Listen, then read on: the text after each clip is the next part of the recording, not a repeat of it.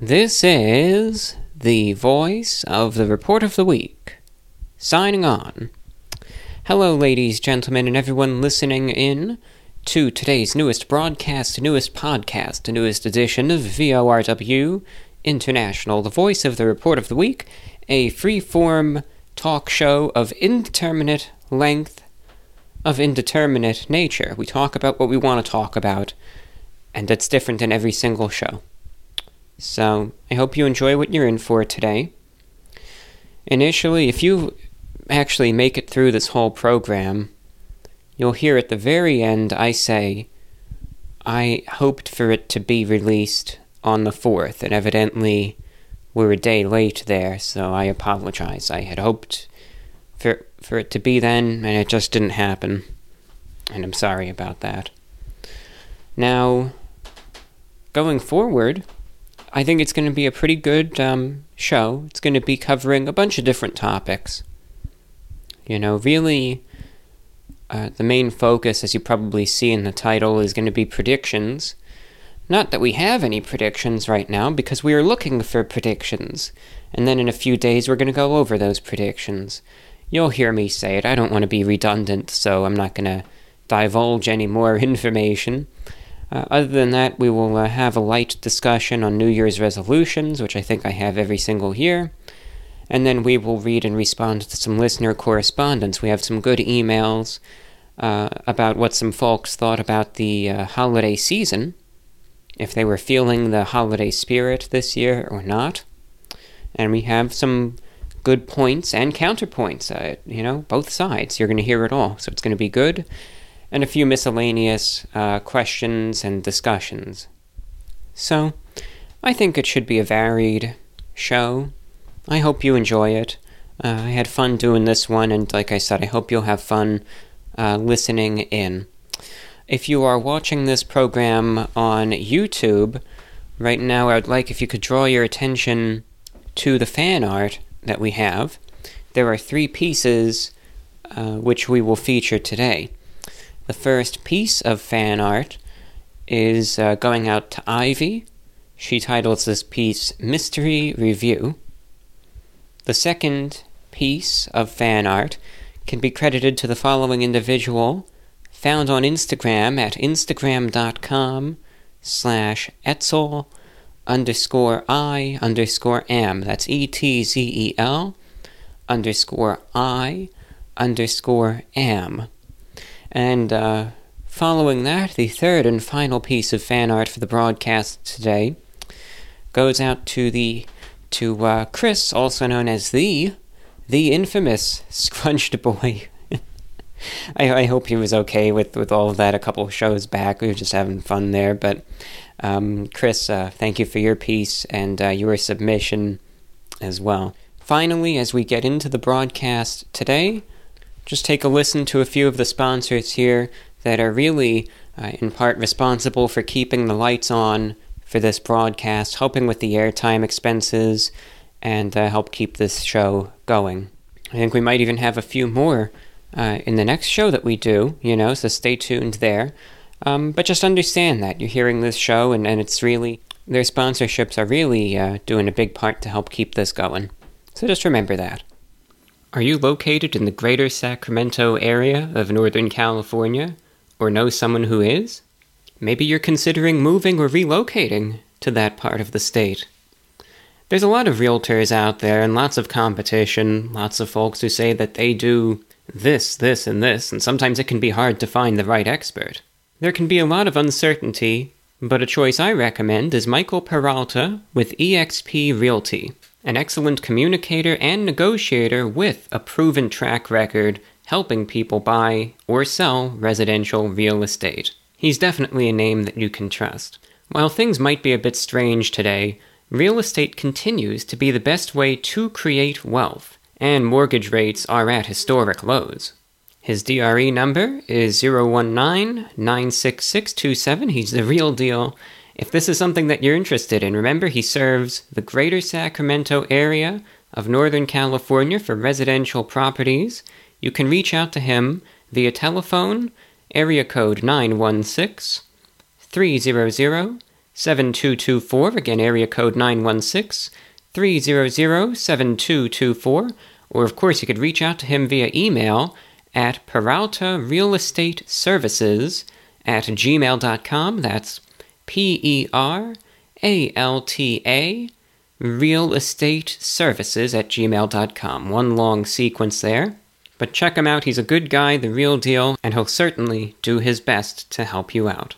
Collective Fear is a one man electronic music project out of Boston, Massachusetts, who released their first single, Pity, on October 11th, 2020. The music evokes the dark themes and moods of synth pop, dark wave, and shoegazing while maintaining a catchy pop sensibility. Collective Fear has drawn comparisons to artists such as Cold Cave, Health, and Youth Code, and would be a great listen for any folks who enjoy electronica in general. With a variety of new releases at the ready, Collective Fear is poised to make an impact in 2021. Pity is available on all major streaming platforms such as Spotify, SoundCloud, Bandcamp, Apple Music, Tidal, Deezer, and many more. Please feel free to give a follow on Spotify or Instagram at instagram.com slash collective underscore fear if you'd like to support the band and stay up to date on future releases. I appreciate your support and hope to connect with all of you as listeners in the future. And with that now, dear listeners, sit back, relax, and enjoy the broadcast. This is VORW Radio International. All right, now aside from that rambling, if you want to call it that, here is the main point of the show. And I know it's silly, I know that you could call it whatever you would like. But there has been interest expressed in the past and I am hoping for this to be. And I do feel it is selfish to say this, you know, but I'll just say it anyway because it's how I genuinely feel. I hope that this edition is more successful than last year's one was. The only way for that to even be a remote possibility is if folks wish to participate. But if if anyone does, you know, that's great. But if you don't, you don't. No one should be obligated or forced to. Um, but predictions for 2021. I really wish, and again, last year's prediction show was, you know, had more participants. Because look at what the look at the type of year 2020 was. Wouldn't have it have been fun to kind of look back and see, you know, dozens of different predictions and see if anyone even came close to what that last year was going to actually be like. And instead, I think there were like two people that had predictions, and that was it. So, I hope that people can participate in this one, but if no one does, no one does. I'm not going to really be all that upset because we've already been there once before, so that's, you know, it is what it is. But the simple question is what do you think is going to happen this year? What do you think 2021 has in store? Do you think it's going to be worse than 2020? Do you think it's going to be better? I mean, what, what's what's your what are your thoughts on 2021? Um, what do you think? They could be dealing with anything. It can be personal, it can be geopolitical, it could be societal, it could be health wise. Any viewpoints, any perspectives are welcome. It's just really, in your opinion, what do you think this next year has in store? Interpret the question as you wish and answer it as you wish likewise. So, just predictions. Doesn't need to be anything prophetic. It doesn't need to be. Could just say, oh, I think it's going to be this. I think it's going to be that. I think it's going to be a good year. I think it's going to be a bad year. It could be any interpretation of that as you wish. You could answer it any way you want, long or short. It could be a paragraph. It could be a couple words. Anything. I really don't mind. Do with it as you will, but hopefully we will get a lot of responses. If you'd like to respond to this with a prediction, please send an email with the prediction to vorwinfo at gmail.com. Again, V O R W I N F O at gmail.com. Send your predictions there. What are my predictions for 2021? I'm probably, I was dead wrong last year, and I'm going to be wrong again this time, but no harm in, in having a little bit of fun with it. I have a feeling that in 2021, I don't know if it's going to be that magical year that everything's really going to be better than 20 uh, than 2020 was. I think the first few months of 2021 are going to be very similar to 2020 in terms of the COVID situation. Uh, it will continue to have spikes, there will continue to be hot spots. With the emergence and the proliferation of the UK variant of COVID 19 as it spreads more and more throughout the world, there may be more restrictions here and there. I think some states and some localities and some municipalities will handle it in different ways. I think some states, for instance in the US, like Florida and whatnot, probably won't do much, um, but other states may issue curfews again.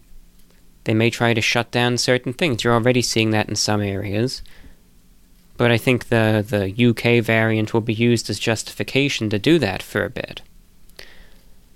Later in the year, I think the vaccinations will become more widespread, and it's going to be a contentious issue. I think that COVID vaccination is going to end up being a requirement for certain activities. I think going forward, maybe we're talking late 2021, they might not let you board a plane, for instance, unless you provide proof that you've been vaccinated um, against COVID 19. And there will be certain restrictions in that regard. I can, I really, and I'm just being honest with how I see it. Like, for instance, now, in certain states, if you want to travel there, you have to either self isolate or you need proof of a negative COVID test. Now, I think going forward, eventually it's going to be, you know, instead of a negative test, you're going to need proof of vaccination. And it might all be tied to like an app or something that you have to just show at the gate or to the TSA or to the security or something. But you'll be refused service otherwise. And I don't think it'll just be flights, I think it'll be. There will be ways that society is going to try to get back to, quote, normal, unquote, um, but with these sorts of uh, adjustments, so to speak. So they might start hosting concerts again, but you're going to need proof of, of vaccination in order to participate. Um, in certain states, and I think it's really going to be statewide I think that you may have federal orders, but some states will choose to enforce them differently. And you're going to have this patchwork quilt of different restrictions, and it's also going to be based on how some companies see it as well. I think the private enterprise is uh, they're going to have more power than the government when it comes down to this sort of stuff. So I think that the vaccines are going to become more widespread, and you're going to have different groups and conflict as a result, mostly verbal, I think, but in some cases it might turn physical. Um, between groups of individuals who are pro vaccine versus anti vaccine, or people who feel different ways about, you know, these requirements and I could see that leading to some tension. Geopolitically speaking, I think it's going to be more of the same, of course. Uh, there may be a slight, you know, warming of of relations between the U.S. and China, but I really wouldn't expect anything anything big from that. It's just going to be maybe some pleasantries and kind words, but nothing's going to change otherwise in that regard. I think you're going to have some empty threats made, you know, from one country to the next. I think North Korea and maybe Iran will do some saber rattling here and there. Mm, there might be, and I don't really have a specific country in mind, but there might be a point where the US may intervene, you know, in, let's say, a foreign civil war or something. And we may either place assets or training or airstrikes or whatever and involve ourselves in another conflict. Uh, I can see that happening in the next year. Like I said, I just I, I don't know what it's going to be. Maybe it'll be Syria again. It might be um, it might be elsewhere. But I could just see that potential for involvement uh, definitely definitely happening. I don't know how popular that will be, um, but I could see that. You know, because the U.S. is kind of like the, the world police in a sense. Otherwise, financially, I think you're going to see the Wall Street versus Main Street divide continue. Stock market and all that will probably continue to do well. Um, cryptocurrency will still, it'll have its ups and downs, but probably keep going on the right track. But you're still going to have a lot of struggling small businesses. You're going to have a lot of people, real people, average people, uh, who still are, are really in a rut financially. And you're going to again have that divide Wall Street versus Main Street. I think that's going to continue, and I don't think it's going to get any better. I think it's going to get worse, to tell you the truth. But hopefully, it'll be a good year. Hopefully, it will be a more peaceful year. But I really think that, like me personally, I have these hopes that it'll be a better year. Um, but I'm seeing it as a continuation of 2020 with a few more, a few different problems. It's going to be the same stuff, just refocused in other ways. Uh, that's what I'm seeing. But I think that one big point, again, is going to be those vaccinations. Um, that's that's what I'm seeing. That's the writing on the wall that I'm getting. I don't think that there's going to be a civil war or anything in the U.S. I think that's just all talk, and um, no substance there.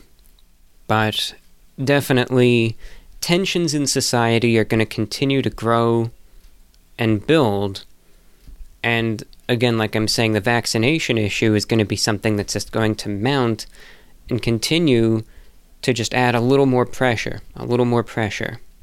But I don't think a tipping point is going to happen this year. I don't think there will ever be one because we're too pacified uh, with social media, entertainment, um, you name it. And uh, as a result, you know, it's just you're gonna have protests and stuff, but nothing, nothing huge.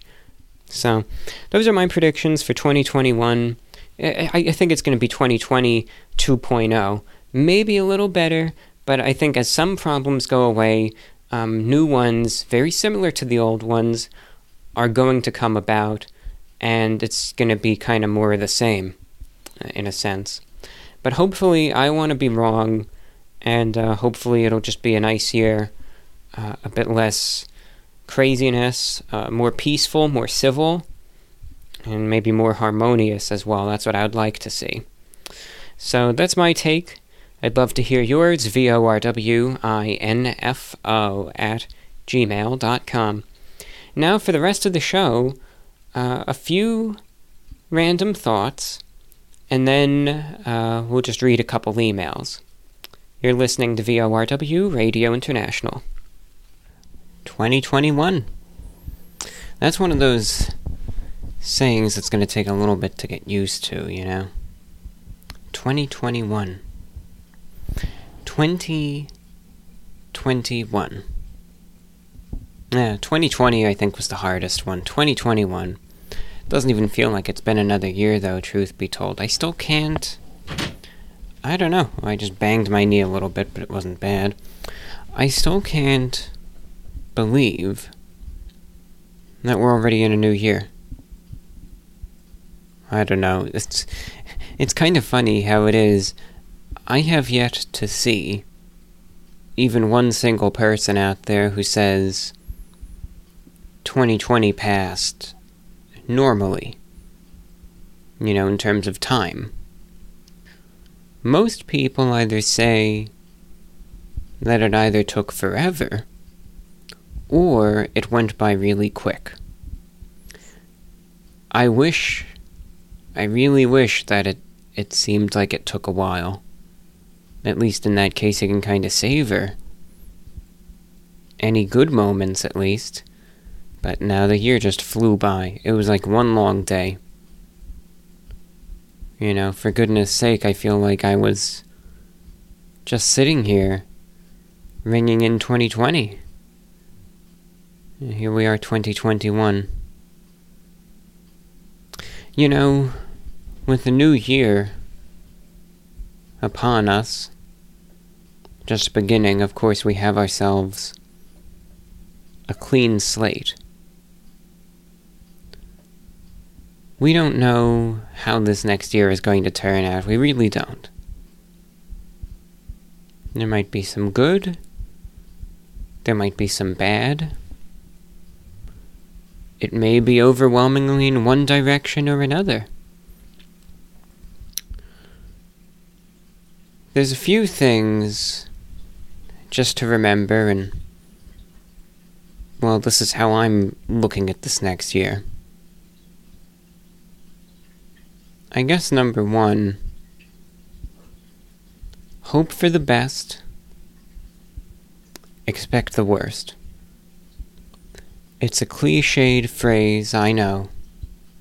Sometimes, you know, these sorts of cliched platitudes, well, there's a lot of truth to them. You know, and it's such a popular saying for a reason. It has merit, legitimately. Hope for the best and expect the worst. And sometimes when you think things are already bad, it can get even worse still.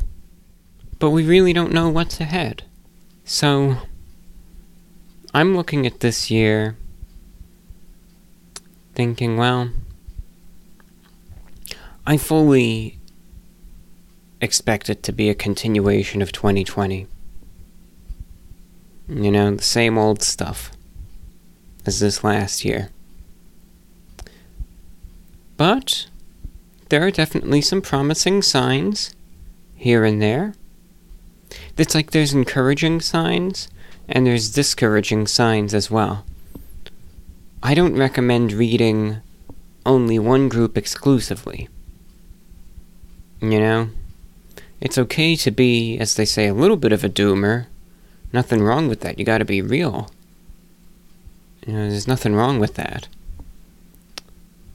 But I don't think that you know 2021 is going to be the end of the world. I don't think that it's going to be you know, the year where all of a sudden the entire world is some sort of paradise. Either. I just hope for the best. Am I counting on that happening? No. No, not even remotely, but I still hope. And I think having that hope, in a sense, is important. You can't, you just can't give up. We'll see. We will see. Now, this is on the world. For everyone out there listening, I don't believe in setting New Year's resolutions because whether we like it or not, most New Year's resolutions fail. And I think in some cases we set up a New Year's resolution because it's just something to do. Oh, they did it, they're posting about it, so I'm going to do it too. But I think in doing so, we're setting an objective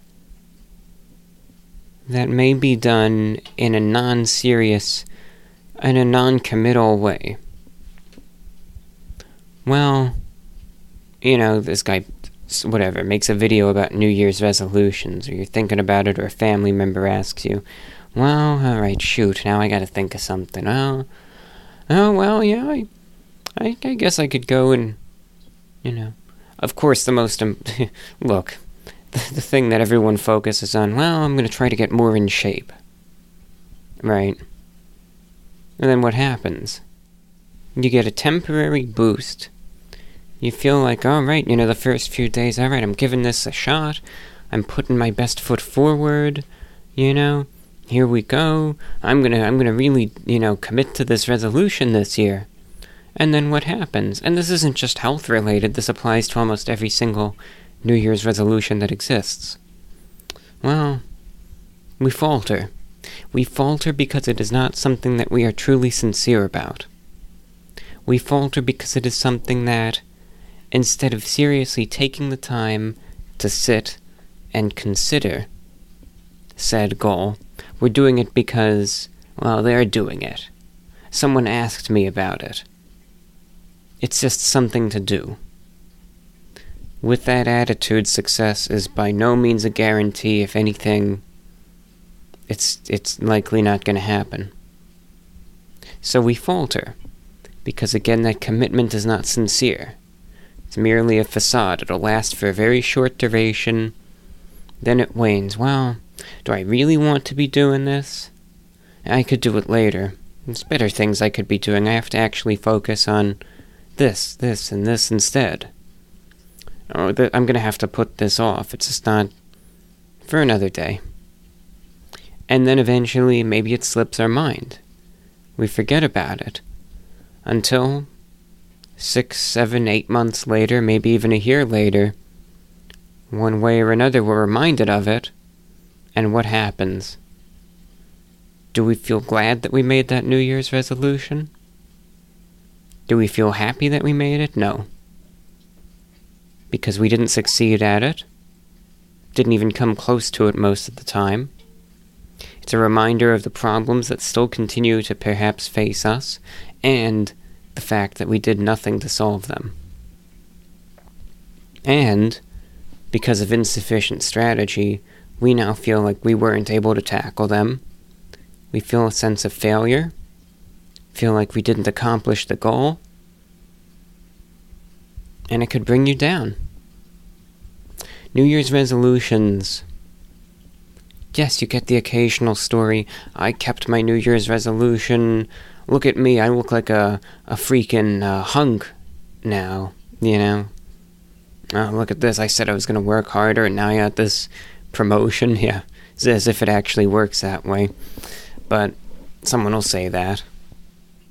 Someone will say, well, my, my resolution is to get more organized. And they post their perfect, grammable picture of, you know, the tidiest room you've ever seen. And so on. You know, the list goes on and on and on. And those are the exceptions. That's not the rule when it comes down to New Year's resolutions.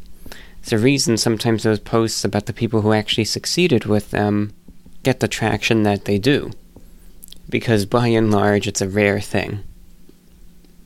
I know with the new year, it's an easy time to say, I'm going to start this because it's a new calendar year. But ask yourself this. Number one. At midnight, when it changed from 2020 to 2021, do you feel like a different person now that you're in a new year? I'm asking that rhetorically because we all know the answer no. It's like you're ever. You ever get asked a question, you know, when you have a birthday and especially a milestone birthday, but any birthday. Well, someone may ask, how do you feel now that you're whatever? Now that you're 18? Now that you're 21? Now that you're 50? How, how do you feel? I think to myself, am I supposed to feel any different? I, I mean, I feel exactly the same as I did the day before. I'm the same person, right? I mean, the only age I think that there might be a little exemption, and it just depends, is 21, and that's if you've already asked that question before or after a good number of legal drinks. Yeah, then you might say, I'm, fe- oh, I'm feeling good. Yeah, I'm feeling glad to be 21. And then as the night wears on and took too much, oh, I'm not feeling so good. it's really, that's the worst joke I've ever said. Ever. But you know, it's like, of course you don't really feel any different. It's another day, but it's all mental, these numbers inside of our head. And on paper. It's all real, but we don't we don't transform. It's not like the second I turned 18 and you know, I'm sitting there still legally a child, you know, at, at 17 years, 364 days, and, you know, I'm sitting there staring at the clock. And as the pendulum is swinging, I'm still wearing a little pair of shorts and a striped t shirt, and I'm only three feet tall. I have a buck tooth with the little beanie and a little propeller on that, and I'm holding a lollipop, and I'm standing there looking at the, the clock, and then it strikes midnight. 18th birthday, and all of a sudden, phew, I sprout three feet taller.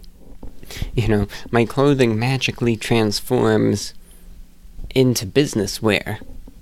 All these muscles start appearing spontaneously. Facial hair just rapidly starts uh, shooting from my face. And, you know, on and on and on. It's like, that does not happen. I mean, well, may, maybe it happens to everyone else, and I'm just like some sort of genetic abnormality. And maybe this is really what birthdays are like, but, you know, because I always used to play in the ditch near the nuclear power plant, you know, maybe something's wrong with me. it's another bad joke. I'm really cracking them tonight. But it's like, obviously, such things don't happen. It's kind of a funny image to conjure up. But from one day to the next, we're the same. Yeah, the number changes, but we're still the same person. We're the same individual. Physically, for the most part, mentally. So as 2020 turns to 2021, I know on paper it's a nice organizational day. But as a person, we aren't any different. For the most part, our physicality, our situation, our organization, and our lives have not substantially changed from December the 31st, 2020 to January the 1st, 2021. Resultantly, New Year's is no different than any other day. When it comes down to goals and setting up goals. Like I said, because of that, because there's no magical change at the new year, when we try to artificially set up these goals at really what's a random day, they don't work. They, they, they don't. And a lot of them are destined to fail. And for any of you who set up New Year's resolutions, I know that's not what we want to hear. So here's just my view. Number one, I'm not saying that the things that we set as resolutions are illegitimate. I think almost all of them may be issues, one way or another, that we want to try to tackle, that we want to try to improve on, that we want to try to build and work to adjust and again improve. But I think a successful goal, in order for it to be met, usually requires some planning. Now, yeah, things can spontaneously be decided and they can work. But I think in many instances, we need that sense. What's the right word that I'm looking for? Not obedience, but a sense of discipline in order to ensure that that goal gets met. And in order for that sense of discipline to work, when there's really no one else but ourselves telling us to meet this goal, because here's the thing about discipline. I personally think that it's hardest to ever apply when it's us trying to discipline ourselves. Well, I'm not going to do that again. I'm not going to, you know, and of, of course it's possible. And I know for a fact any folks out there who have battled addiction and won, uh, you know, who are listening to this right now are proof of that. That's one of the best examples of training one's discipline I could even think of. You know, to resist those those cravings, those urges, to fight back against it for your own goodwill. And again, in some cases, yes, there are facilities, places that kind of help instill that sense of control, that sense of discipline, etc. But there's those instances where you're on your own. Let's say trying to quit smoking or whatnot. But that's proof right there that yes, you can do that. You know, you can almost fight against yourself in a sense and win. But it's not easy. And I've, I imagine, at least from what I've read and researched and seen, so many of the folks who do do this successfully are either A, prompted into doing so by very drastic action, or B, are serious and committed. It's not one of those things that you'll just sit there and say, oh, la di da di da, I think I'm going to quit today. You know, just out of the blue. With no, no planning, nothing. Not as easy as that, usually. Now, that's just one example. We're not really talking about addiction here, but it's just an example. Things like that that happen spontaneously, the success rate of that is very rare. So, when you have a goal that you want to meet you want to attain, and you want guaranteed success. My personal advice to you not to start any resolution on that on January 1st, just because I think it's going to be a good day to do that. Start it when you're ready to. Mentally, physically, emotionally, whatever it takes. And I guarantee you, if you do that, the success rate will probably be substantially higher than if you just picked January 1st, because that's for the New Year's resolutions. Planning, determination. That can be the difference between success and failure in some instances. So, and I don't know how many people really care about this stuff, but if someone's ragging on you, I don't have a New Year's resolution, you know, forget about them. If you have to set up a goal in April or May, and really we're talking about goals here. New Year's resolutions, they call them that because it's a timely thing, but in the end, we're talking about goals, the success thereof, and why I think these artificially set up goals are almost in some ways destined for failure. But like I was just saying, we we just know that goals, in order to try to ensure at least the best success possible, they need seriousness, they need determination, they need persistence, they need dedication. Setting something up in a bout of spontaneity, especially a long term serious goal, the odds aren't in your favor, but they aren't zero. In the end, if you set up a New Year's resolution, well, I wish you all the very best on it, and don't give up. You can be all ready, and if it happens to be at the New Year, then it happens to be on the New Year. But try your best. Look, if it wears you down and just didn't work out, it didn't work out, but don't let that get the best of you. Sometimes we don't win, but that doesn't mean we have to completely give up. So, to all those of you out there with New Year's resolutions, I, I explained why I don't set one myself, but you can do what you want. And if it works for you, it works for you. So, I hope you succeed in whatever endeavors you have planned for this new year. You're listening in to VORW Radio International. Now I'm going to get up here and I'm going to open a window. I want to let some cool air in. Sip of water. I have to prop this window open here with a book to figure this out. It's easier to do with two hands.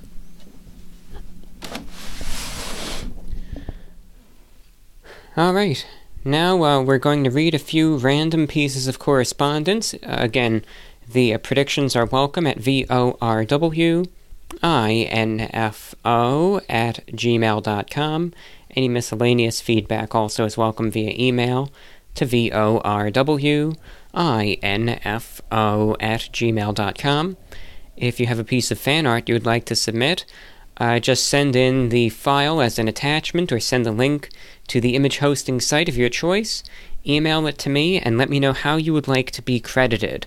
Uh, maybe attach, um, you know, an Instagram page, a social media profile, a website, or just your name, but however you would like to be credited, uh, please let me know. So, uh, fan art is welcome there. Without further ado, let's crack open this mailbag and let's see uh, what a few listeners have to say. All right. Let's get our first email and question here. Uh, we do have a number of comments, of course, on holiday spirit or lack thereof, because I asked a direct question last time. About the holiday spirit, do you feel it this year or do you not? Lots of folks, when I had previously asked it, said that they don't feel it. But let's see what this audience has to say. Tim in New Jersey. I wanted to respond to the question from the latest podcast. I feel the reason why Christmas spirit isn't shown is out of respect for others. I haven't lost anyone close to me this year, but I have empathy for those who did. Therefore, I am not going to act overly joyous this time of year. I enjoy your criticisms about our overly consumerist lifestyles. This is the first time where I don't care that I didn't get a new PlayStation. It's much more important to donate food and supplies to local food pantries to help people through these rough times. Thanks as always, Tim from New Jersey. Thank you, Tim, for your comment. Uh, we have an email coming in from Brooke who says, I agree with what you're saying about this season on the podcast. It doesn't feel like Christmas this year. There are a lot more decorations around my neighborhood this year, and everyone around me put their Christmas trees up before Thanksgiving. I wonder if people are feeling the same, so they're trying to force the feeling with Christmas decorations, music, movies, etc. Or maybe people are doing uh, these things for some routine comfort this year. This entire year feels like it's gone by within a week, but at the same time, it feels like it's dragged on. Let's all cross our fingers for 2021, however, I don't have much hope that the new year will be a lot better than this year. I feel like all my motivation and energy has been drained by 2020, so I'll keep praying for a better year in 2021. Now, I, you know, it's a good point, though. I wonder, and like I just don't know. Are these being done perhaps out of routine? Or is it being done like. I, maybe the two are tied together? It's trying to force, right, a sense of routine comfort this year. Uh, so good points. Thank you, Brooke, for writing in. Uh, Tracy checks in. I, like you, have never been much of a holiday person. I'm not a Grinch or a Scrooge either, but the holidays have just never been my thing. But this year, I actually felt a lot of holiday spirit. I even put up Christmas decorations, something I have never done before, and found myself playing Christmas music in my apartment and watching Christmas movies. I even spent some time hand making Christmas cards and sending them out to my friends and family. 2020 was such a wild year, where each day was indiscernible, as you aptly put it, and it made me think of the song that says, We need a little Christmas. I felt like I needed some bright lights and a reason to, fear, to feel cheerful as this blob of a year came to a close. It did give me some normalcy and the sense of joy, and I think I may find myself celebrating Christmas again in the future. Hope everyone listening to this podcast can find a way to bring themselves a little joy in 2021. Stay safe and keep up the wonderful work from Tracy. So, we do have uh, a response coming in from someone who was feeling the holiday spirit more so. So, that's interesting. I could understand that though, because I see what you mean that this last year was so so god awful why not, right? It's, it's something, anything.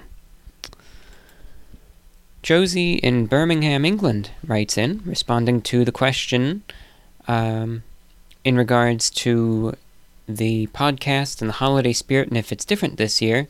She writes, The answer is 100% yes. Now, I'm not a Christian and I don't believe in God, but I am huge on Christmas. I love it.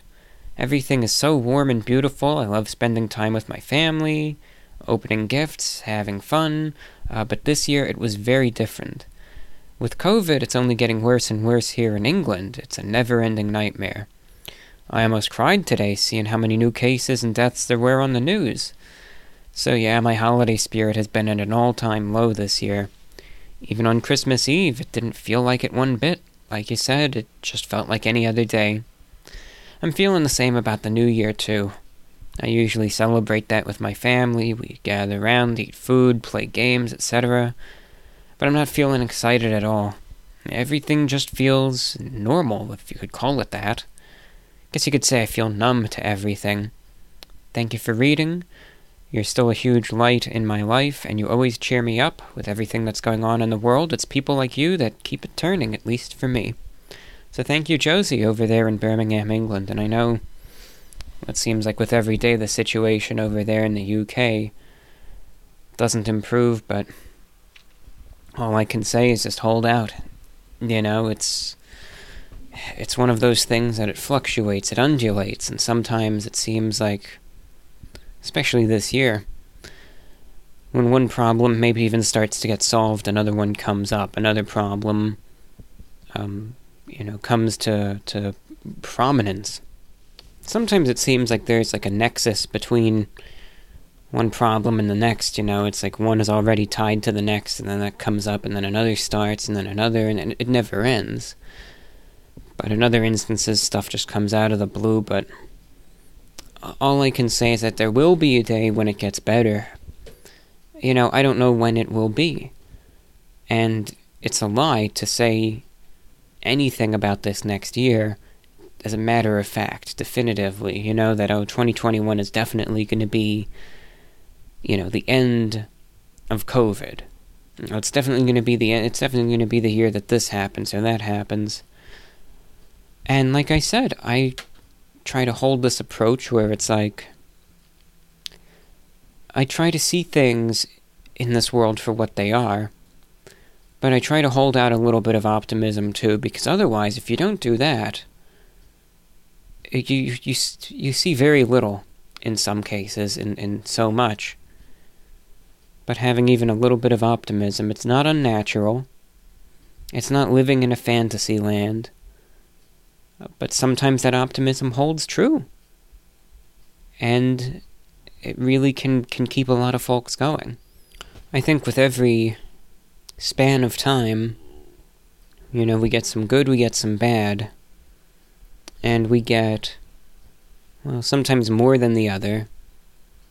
But in the end, I mean, for instance, with 2021, we don't know how this year is going to be.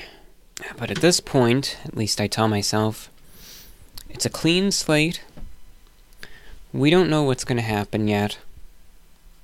We don't know what the future holds, what's planned. We don't know what kind of year it is.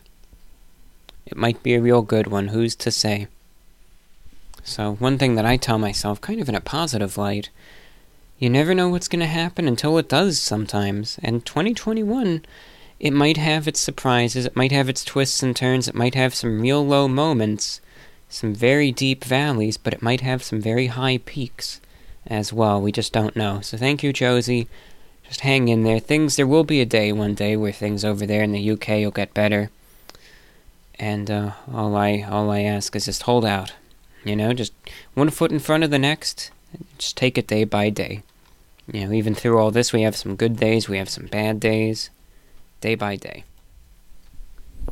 All right, we have an email coming in from Ashley, listening in on Spotify.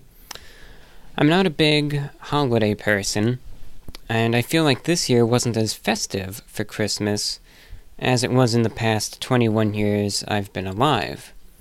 I didn't really feel the Christmas festivities at all this year. In all honesty, 2020 definitely feels different this year. And to think about it, we all only had January and February without having masks on before going into quarantine this year. To be a bit vulnerable, 2019 and this year were two of the toughest years I've ever been through. But 2020 felt like I was empty. I think the quarantine, it really changed the way I think about my future, but it really made me feel how much I have neglected myself regarding self care and such in order to please others. Some people might see this as being selfish, but I don't really think it's being selfish at all. Don't forget to take care of yourself as well. So thank you, Ashley, and uh, thank you for some song recommendations for the shortwave broadcast. Um, let me mark down your email here so I don't forget about these. Certainly try to get a couple of these played for you. And, uh, well, you raised a very good point. And here's the thing. You know, take this for what you will, and I know you already you you already know this. Um, 2020 obviously was a tough year. But I think one good thing in your case that, that came out of this, and I don't think that it's selfish one single bit. And I, I think anyone who who thinks that you know that's selfish they they, they need to reevaluate things because despite all this has happened despite all that's happened you were able through the quarantine to take a look at your life take a look at what's going on for you personally and realize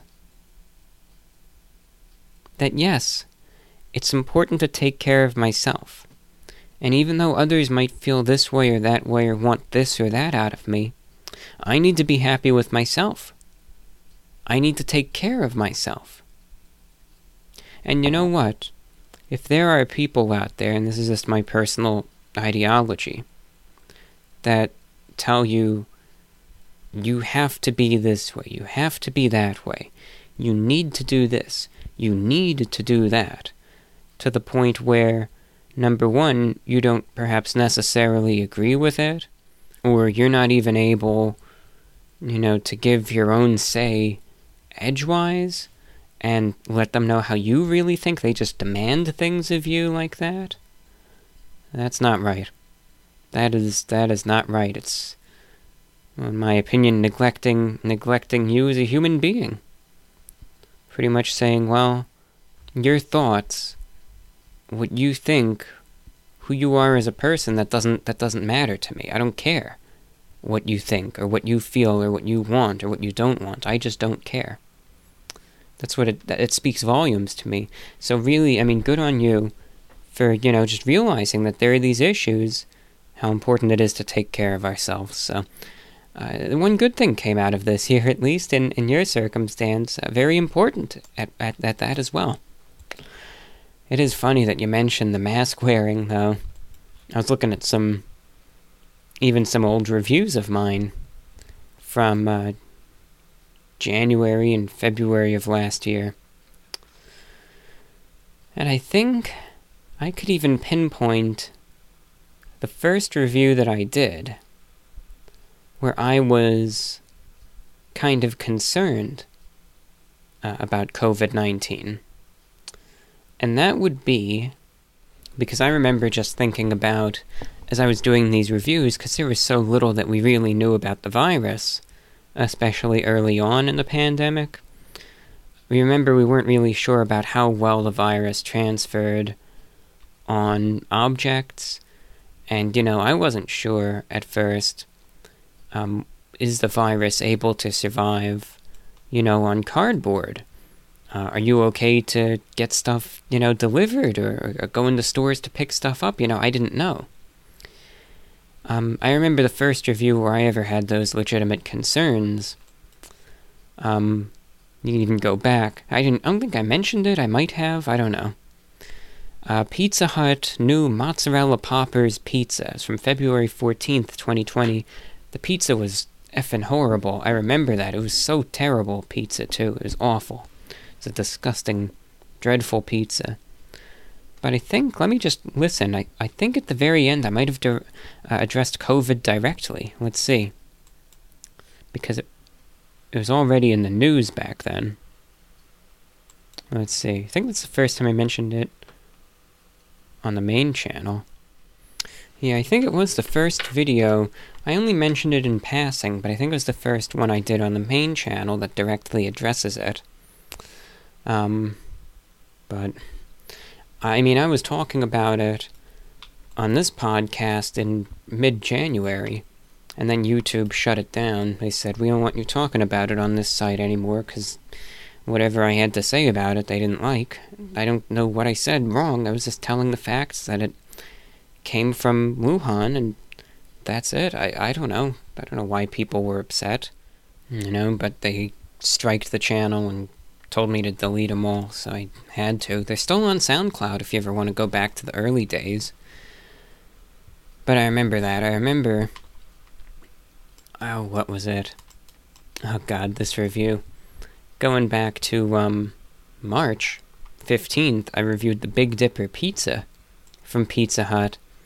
And this was at that very weird time where, like, the public was, like, really divided on face masks, where like the majority of the general public was still um, anti face mask, but there was a percentage that was pro face mask, and kind of as a joke uh, in the review, most people didn't have a problem with it.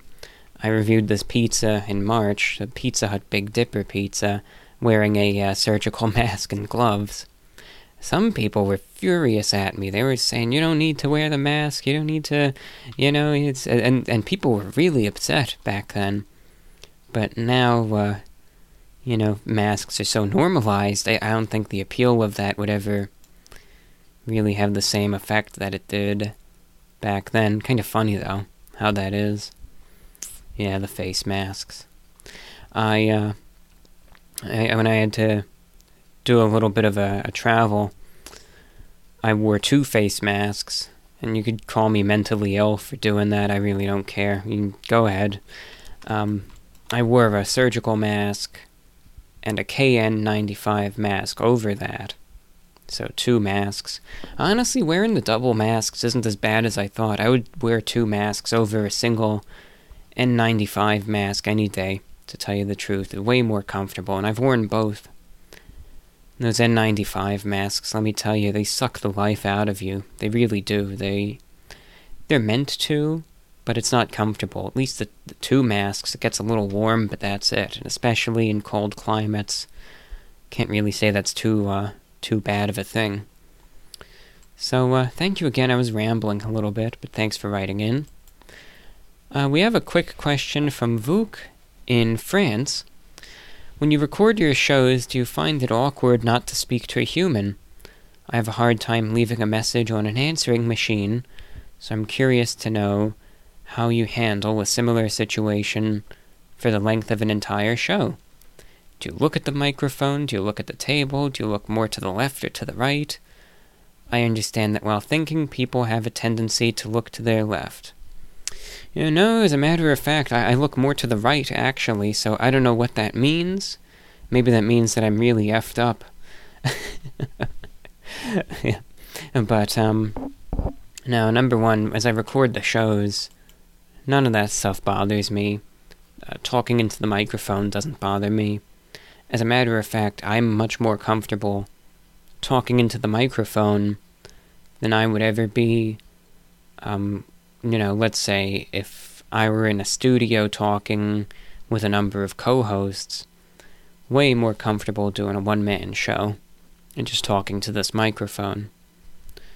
But as I record the show, I look at different things. Um, I'm not always looking at the computer screen. Right now, I'm not. I'm looking um, at the table that I have the computer set up at, and I'm just kind of staring at this printer that's on the table, and I'm just looking at that, honestly. There's a piece of paper on top of that printer that sometimes I'll look at too. There's a telephone that sometimes my eyes will fall on. You know, sometimes I'll just kind of have my head down, I'll just look in my lap, or I'll look at my socks. Um, sometimes I'll grab the microphone, I'll pace around, and I'll just kind of look at the floor or look at the walls or something. Set up at a window here, so on occasion I'll kind of really turn my head to the right and uh, look out the window. But there's not much to see but sometimes I'll just kind of stare out into the darkness. And other times, like right now, I'm looking at the screen, I'm looking at the clock, and the uh, waveform of the audio that I'm recording right now. I'm switching the tab, I'm back to your email, and now I'm over at the tab where I had these reviews open. So let's close out the Pizza Hut review and these two. Now I'm checking the clock. Now I'm checking the waveform again. Seeing what this tab is. Now we're back at your email, and now I'm looking again at the desk in front of me, but not the computer, just the desk itself, the edge of it. So you can kind of see I just look at different things, and this is just me narrating what I look at. It's not like I just stare at one thing or the other. I just kind of look around while I record and my eyes go to one thing, to the next, to the next, and then, you know, back to something else, and no rhyme or reason to it, but honestly, I always look to the right, which is interesting. If people look to the left, why do I look to the right? I don't know. But that's just what I do. I almost never look to the left. strange. I don't know why. I just turned my head to the left. I'm capable of doing it, but I don't. Very interesting stuff. But uh, just, I think it's different for everyone else. And I think everyone has a certain degree of comfort, perhaps innately, as to how they feel in regards to talking to inanimate or artificial objects. I don't know if this helps, but as someone who I've talked to myself quite a bit, maybe that makes it more comfortable to just record by myself. I don't know but you know sometimes I'll do that, and uh, you know sometimes verbalize some thoughts or whatever to myself. Maybe that's just over the years because I have done that my entire life, made it just more familiar uh, in terms of recording this. You know, cause it's not really anything new. I don't know. Interesting though. Thank you for your question. What do we have here? We have an email coming in from Hamza in Morocco. Uh, Jesus Christ, these.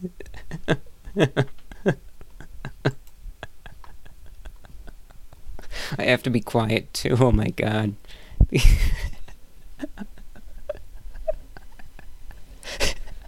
oh my gosh. I'll just, you know, for those of you watching, I'll just put these up on the screen for you. oh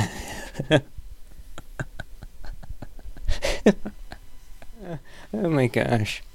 So thank you. You um made these pictures. I don't know why. They're they're just it's the simplicity of it that that did me in. Really, it it, it really did me in. just these photoshops. There I am with David Bowie. There I am on the the jury for Twelve Angry Men. there I am doing whatever this is. Oh my gosh, I don't know if that's World War II or Vietnam or what? oh my gosh.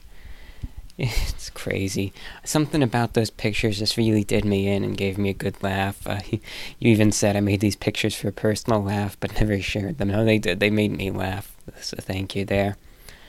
Um, you were asking also just a general question: any future plans for uh, your stuff?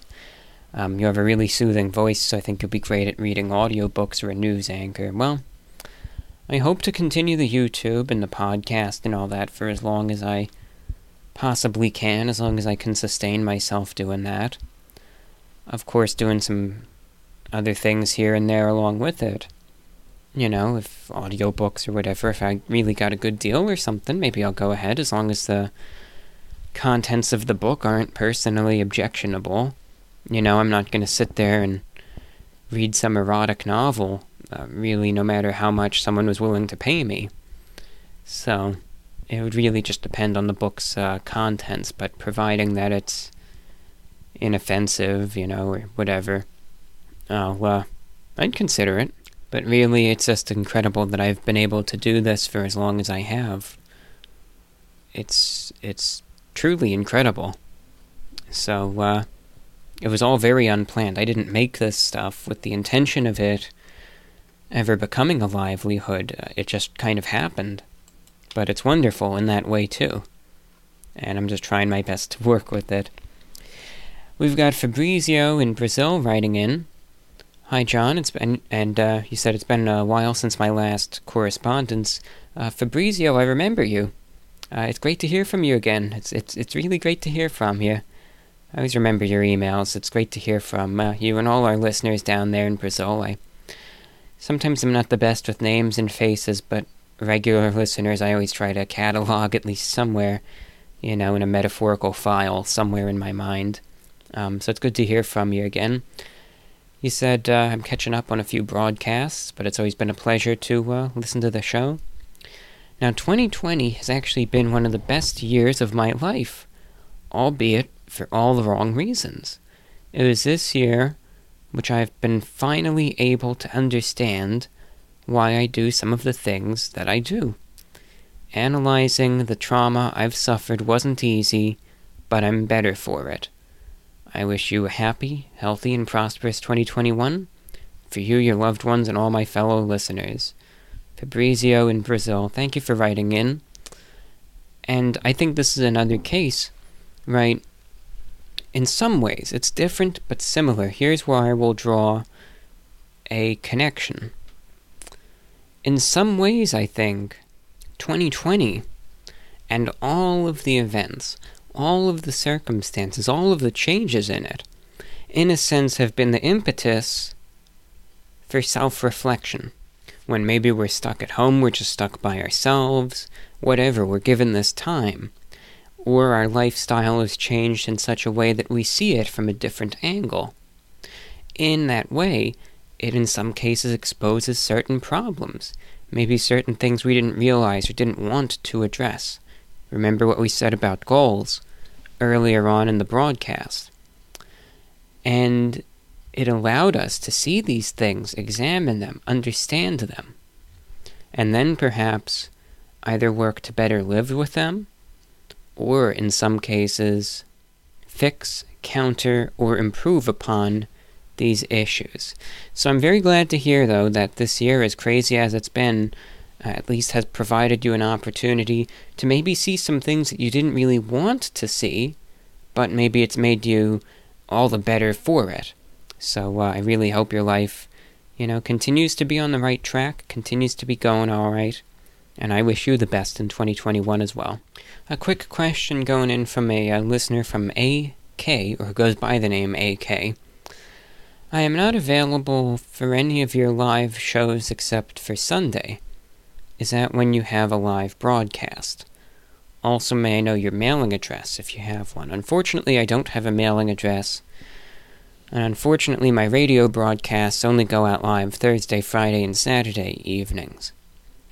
Um, on the air, last night I was saying that if anyone out there is sadistic enough to ever want to listen to this bullshit for any longer than they absolutely have to, uh, they can catch a repeat airing of my show on Sunday evenings.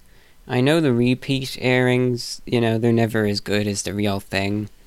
Um, but if it is something that you're interested in, and you have a shortwave radio, then you can listen into this repeat airing of the broadcast every Sunday evening at the time of 9 p.m. Eastern on 5850 kilohertz. That's 5850 kilohertz for listeners all across North America.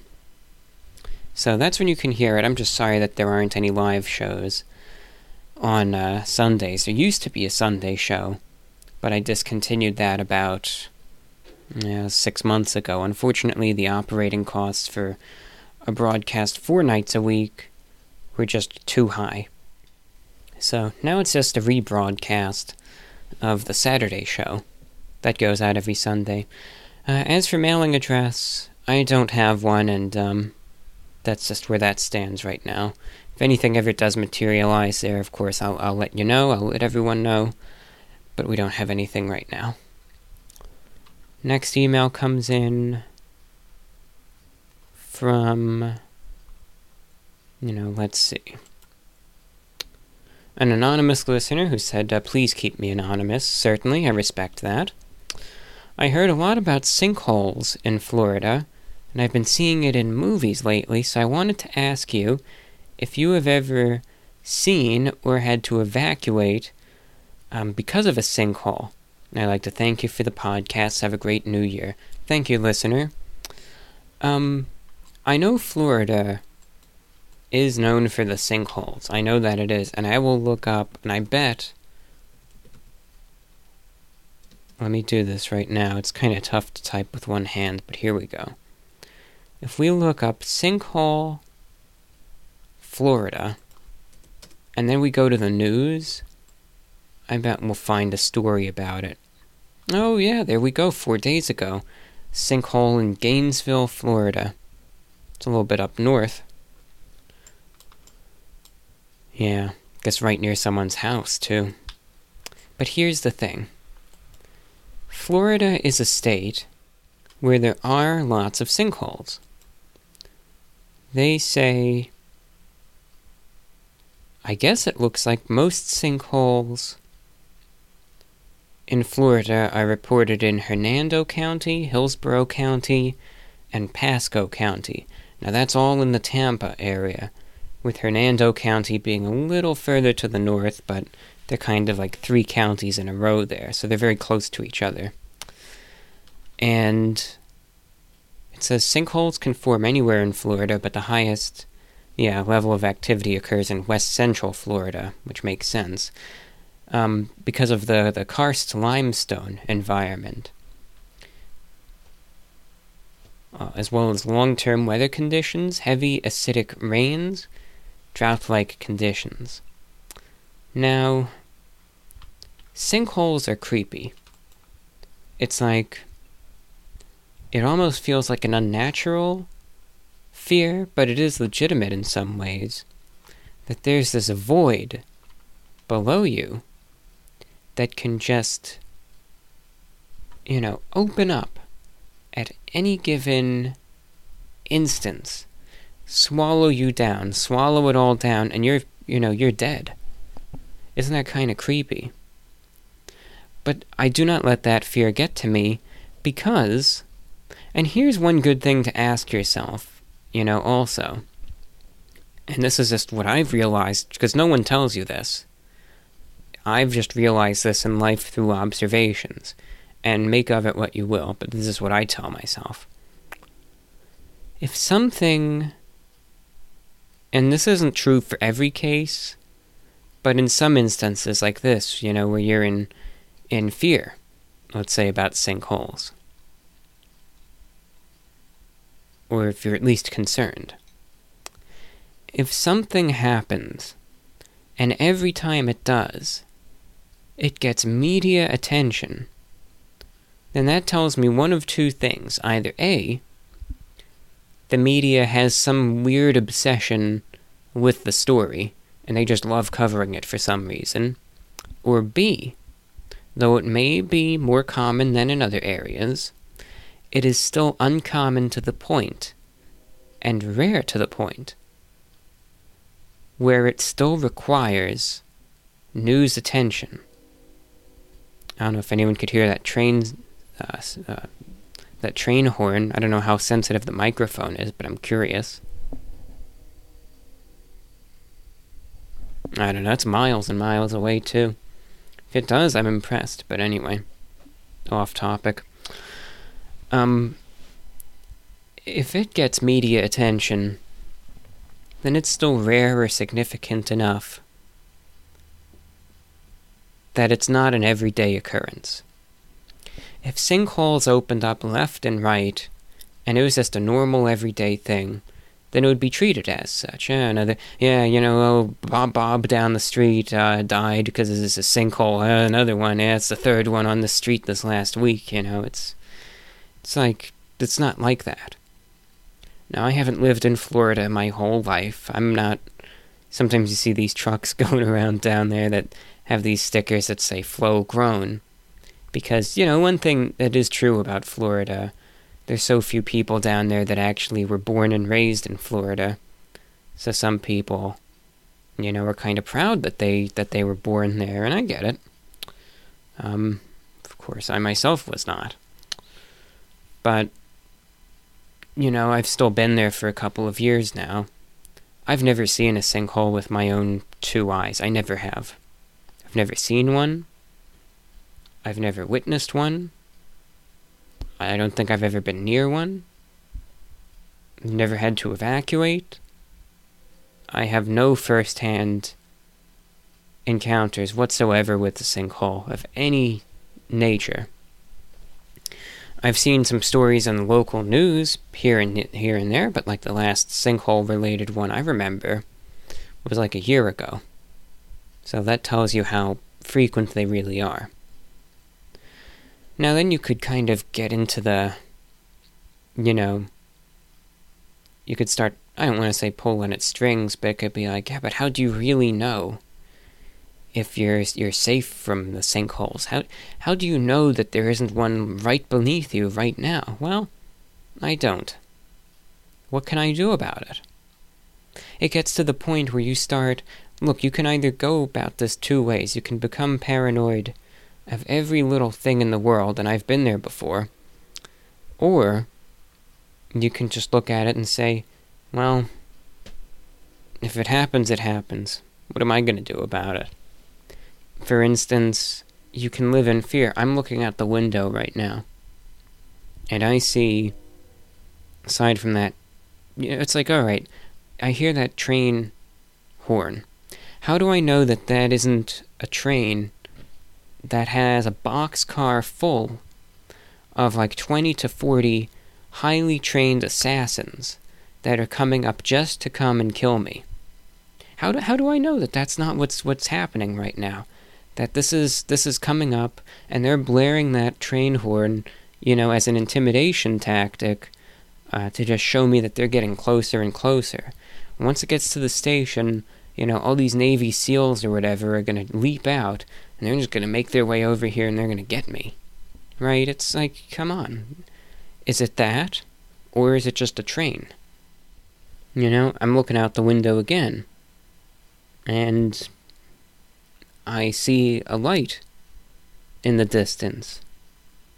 Now, what is that light? Is it a, a distant light from someone's house? Someone's light outside? What if it's like a, a specially blended laser sight? Someone's got a sniper rifle and they're they're aiming it at me right now and they're just trying to get the perfect headshot. Is it that or is it just a light? But I'm not saying that you could examine situations and you can make anything of it, what you will, anything, really. If you, if you try hard enough, you can. But, in my opinion, See, using this as an excuse isn't the right thing because I even uh, am am very I criticize it myself. Because there are, in my opinion there are more threats in this world than many are willing to address, but not everything is a threat. That's what I'm trying to say. Keep your guard up but the entire world doesn't doesn't want to kill you, you know. And not everything um, is evil, but don't be blasé about it either. Keep your guard up. Have a second pair of eyes, you know. Be aware of your surroundings, because I do think that there is an inherent um, evil nature, either to some, if not all, people. I don't know. Some people are just despicable folks. So it's like, be aware of your surroundings, alright? It's one thing you hear this train whistle or whatever, a train horn. It's like, it's just a train. It's just, I hear it every single night. It's either a freight train or the Amtrak train going by or something. And, uh, it's no big deal. It does this every single night at this time. But if I see number one, you have the obvious things. Alright, there's some sketchy looking guy, you know, dressed in all black with a helmet on and looks like some commando and he's got a machete and he's walking around in my driveway. Yeah, that's a cause for concern. I wouldn't say that that's something to, um, you know, brush off and say, oh, it's 3 a.m. Uh, I think that this guy is just some new uh, exotic type of landscaper that my neighbors hired to go in the, the middle of the night and do this. Nah, I'd say, yeah, that's a real good cause for concern to start getting worried. You know, look around at what's going on in the world, and you see certain things happening that are legitimate concern to be worried that sometimes get blown off as, as not. But it's all circumstantial, but it's just, you know, keep your eyes open look around, and the entire world, again, isn't a threat, but there are threats out there. I think you guys understand the gist of what I'm trying to say. It's circumstantial. But sinkholes, they're a real problem, they're creepy. Um, but it's not, I wouldn't say, as prevalent as sometimes the impression is given. And I just say that from first hand experience. But it is a concern. These things are real. It's not like sinkholes are fake. It's just part of the agenda, you know, to, I don't know, advocate not moving to Florida. You know, it's. no, sinkholes are very real. And uh, yeah, certainly keep it in the back of your mind if you want. Alright, next email, and um, real quick, let's take a little water break here. Going with the straw. Got some straw action.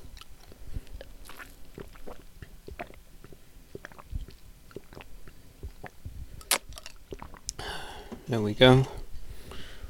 Got that water. Got it all good there.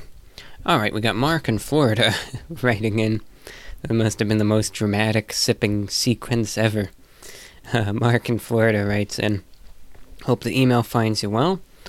I've been a long-time fan of yours. I actually remember when the Report of the Week channel had only a few thousand subscribers. I congratulate you on the success of your channel and wish you all the best this coming year. I recently discovered your radio show and have grown to thoroughly enjoy hearing your perspective and opinions on the various topics you discuss. You continue, I know you probably haven't been much of a gamer these days, but I'd love to hear you discuss this crazy news story. KFC, yes, Kentucky Fried Chicken, has partnered with the computer hardware manufacturer Cooler Master Company to produce their own high tech gaming console that boasts 4K ray tracing, 240 frames per second, and even a built-in, chicken warmer. KFC announced the console back in June. You've reviewed many KFC products and had interesting takes on them as an establishment in the past. Please let us hear your thoughts about this seemingly surreal product. Thanks and much love from Mark in Florida. Uh, postscript My friend, you are a source of positivity and inspiration to many. Well, thank you, Mark for your kind words there. So, I'm looking at it right now. Thanks for the news article. You linked me, by the way. Um, title says KFC launches game console with built in chicken warmer. Let's see. Not a long article, so let's read a little bit. Uh, the chicken chamber will keep its contents hot, ready for consumption during intense gaming sessions. Yeah, like you said, it's. People thought it was fake, but I guess it's real. And. KFC has done this in the past, I guess. Now, there's no release date or expected price, but I guess they've done this in the past where they say, well, you know, they partnered with Crocs and uh, introduced a limited edition shoe covered in fried chicken print. But, you know, they have, yeah, this gaming console with a little heating oven or something in it. They call it KF console. See, console begins with a C.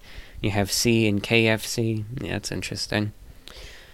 I wonder, well, two things. Number one, I see, I'm so out of touch with the gaming stuff, and I know a lot of you folks listening, and you, are very familiar with this. I would say there's lots of gamers uh, who listen into this, and I know you, you, you folks will know the answer to this.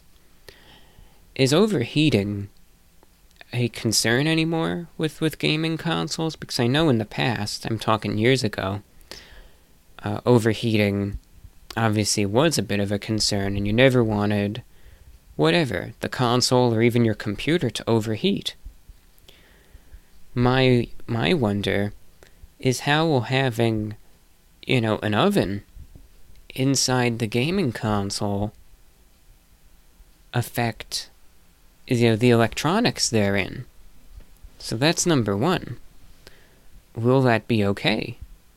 I mean certainly it seems like it boasts some decent uh, qualities uh, secondly i wonder how messy it would be I mean, is the heating compartment clearly separated, and is it like its own void, its own entity inside this? Because otherwise, all I have is like this somehow this vision of you, you know you're putting in this big juicy piece of KFC chicken into your gaming console. How silly a thought that is to conjure, number one. And as it's heating, the moisture inside starts to build. And you start having these little, uh, you know, rivulets of maybe like water or, or, you know, chicken juice or whatever you want to call it, fat and oil, start running down and seeping out of the, the little heating compartment. And it starts in little droplets and stuff, uh, you know, seeping into the rest of the gaming console and it's just like this disgusting mess and it really starts to smell and it starts affecting the electronics these are all just logistical questions and little technicalities that i'm just really curious about that i don't know there's no answers to this but they say that it's real they say that they will release it. That's what it comes down to. Now i think number one it's going to be very expensive. I wouldn't be surprised if it's just something that they say is only going to be available to people who participate, you know, in this contest, in this giveaway. If they're really smart, they'll say, you know, oh, share this, whatever, and, and some sort of, you know, buy this meal, buy this, buy that. Either A, get more interest in the company, or B, make them more money while doing just that. That's what they want. Um, it's a quirky, tacky product. I think it has no practical application whatsoever. Uh, I think such a thing as a microwave exists and a toaster oven. And if anything, I think it kind of encourages laziness, you know, to just not even want to move, but whatever. If you, want to eat it and you want to get the chicken warmer in the in the, the gaming console, whatever, it's fine. You can go for it. I'm just curious how it would actually work. Never heard of an oven in that. Yeah, I don't know. Guess it would work. Guess they've thought this through. But I really think that this is just something that is, um, it's really just for a PR stunt, you know? And it's one of those crazy things that gets people talking, uh, you know, for social media marketing, etc. Now, other big chains have done this too. You know, does anyone. And it almost seems like they've memory holed these types of things because it seems so. Uh, like no one ever remembers these at all. But I know they existed, and it's you know it's it's real. You could still find it online. But it's really strange. Like there was one story that got news attention yeah, a couple years ago, and there were pictures and everything. This is from 2016. Pizza Hut said for the Super Bowl that they were giving away like five special um, stuffed crust pizzas that were covered in 24 karat gold. They had all these promotional pictures of it. Number one, what it, I guess it's edible gold, I don't know. And they said they were giving these out. A 24 carat golden garlic knots pizza. Whatever happened to it? All I ever find are the same three pictures that they used in their PR campaign. Not a single instance did I ever find of one of these pizzas ever actually being made or ever being given to anyone, despite them doing this whole publicity campaign and everything for it. Never heard of that happening. What about Domino's when they made this new delivery vehicle and they said, um, we're going to be giving out this car to a special, you know, loyal fan or whatever. And it comes with its own built in pizza oven and everything. Whatever happened to that car? I've never heard a peep of it since. I've never seen anything of anyone winning that. I think this is going to be one of those same situations. The initial PR campaign gets coverage, it gets traction, it gets people talking, but nothing ever really materializes. Or if it does, it's just so rare, it's like you're probably better off finding a unicorn or something um, than actually finding this real thing. I'm not going to knock them for it, though. It's advertising. Uh, this is what it's all about. They have to try to find creative and inventive ways to get their name in the headlines, and in the end, providing that, you know, this gaming console isn't a fire hazard or causes serious harm to anyone, I really don't care one way or another. Uh, it's interesting. It's very tacky. I think it's I think it's silly, but it's viral marketing. That's the whole that's the whole point of it. So, thank you for your question. All right, we have a piece of feedback coming in from Patrick in regards to the holiday spirit. I felt the same on December 25th. It didn't feel like it was Christmas. It was very, very weird. Pardon the term, but I felt dead slash lost inside, pondering why I felt morbid. Like you said, felt empty. Just hoping for better years uh, for 2021, unlike 2016 onwards. Thanks for the podcast and great reviews from Patrick. Thanks, Patrick, for sharing your thoughts and email. Uh, while we're at it, let's hit another holiday spirit email up. This one comes in from Antonia, and she writes I wanted to respond to your question about the holiday season and having the quote spirit unquote of the holidays still there during 2020. I included pictures to illustrate my point. I've been quarantined with my mom and sister since March, like many people, but unlike most, I've been fortunate enough to be in a stable household with my immediate family. I think these two factors have made the biggest impact on my reality and how I view this year as a whole, and not just celebrations throughout the year. I know it's a miracle that my family and I have not been affected by COVID in devastating ways up to this point. My sister and I both lost our jobs, but along with my mother, are still COVID free and are able to support each other during this time with my mother's help. It has been traditional in our family for all of us to put the effort to create the food, apply decorations, supply any extra groceries needed for special treats and dishes for each holiday, and to clean and prepare the house. In that respect, we make the holidays happen, and it takes true efforts every year. That being said, we had less to work with budget wise, but it all worked out because we were only entertaining ourselves.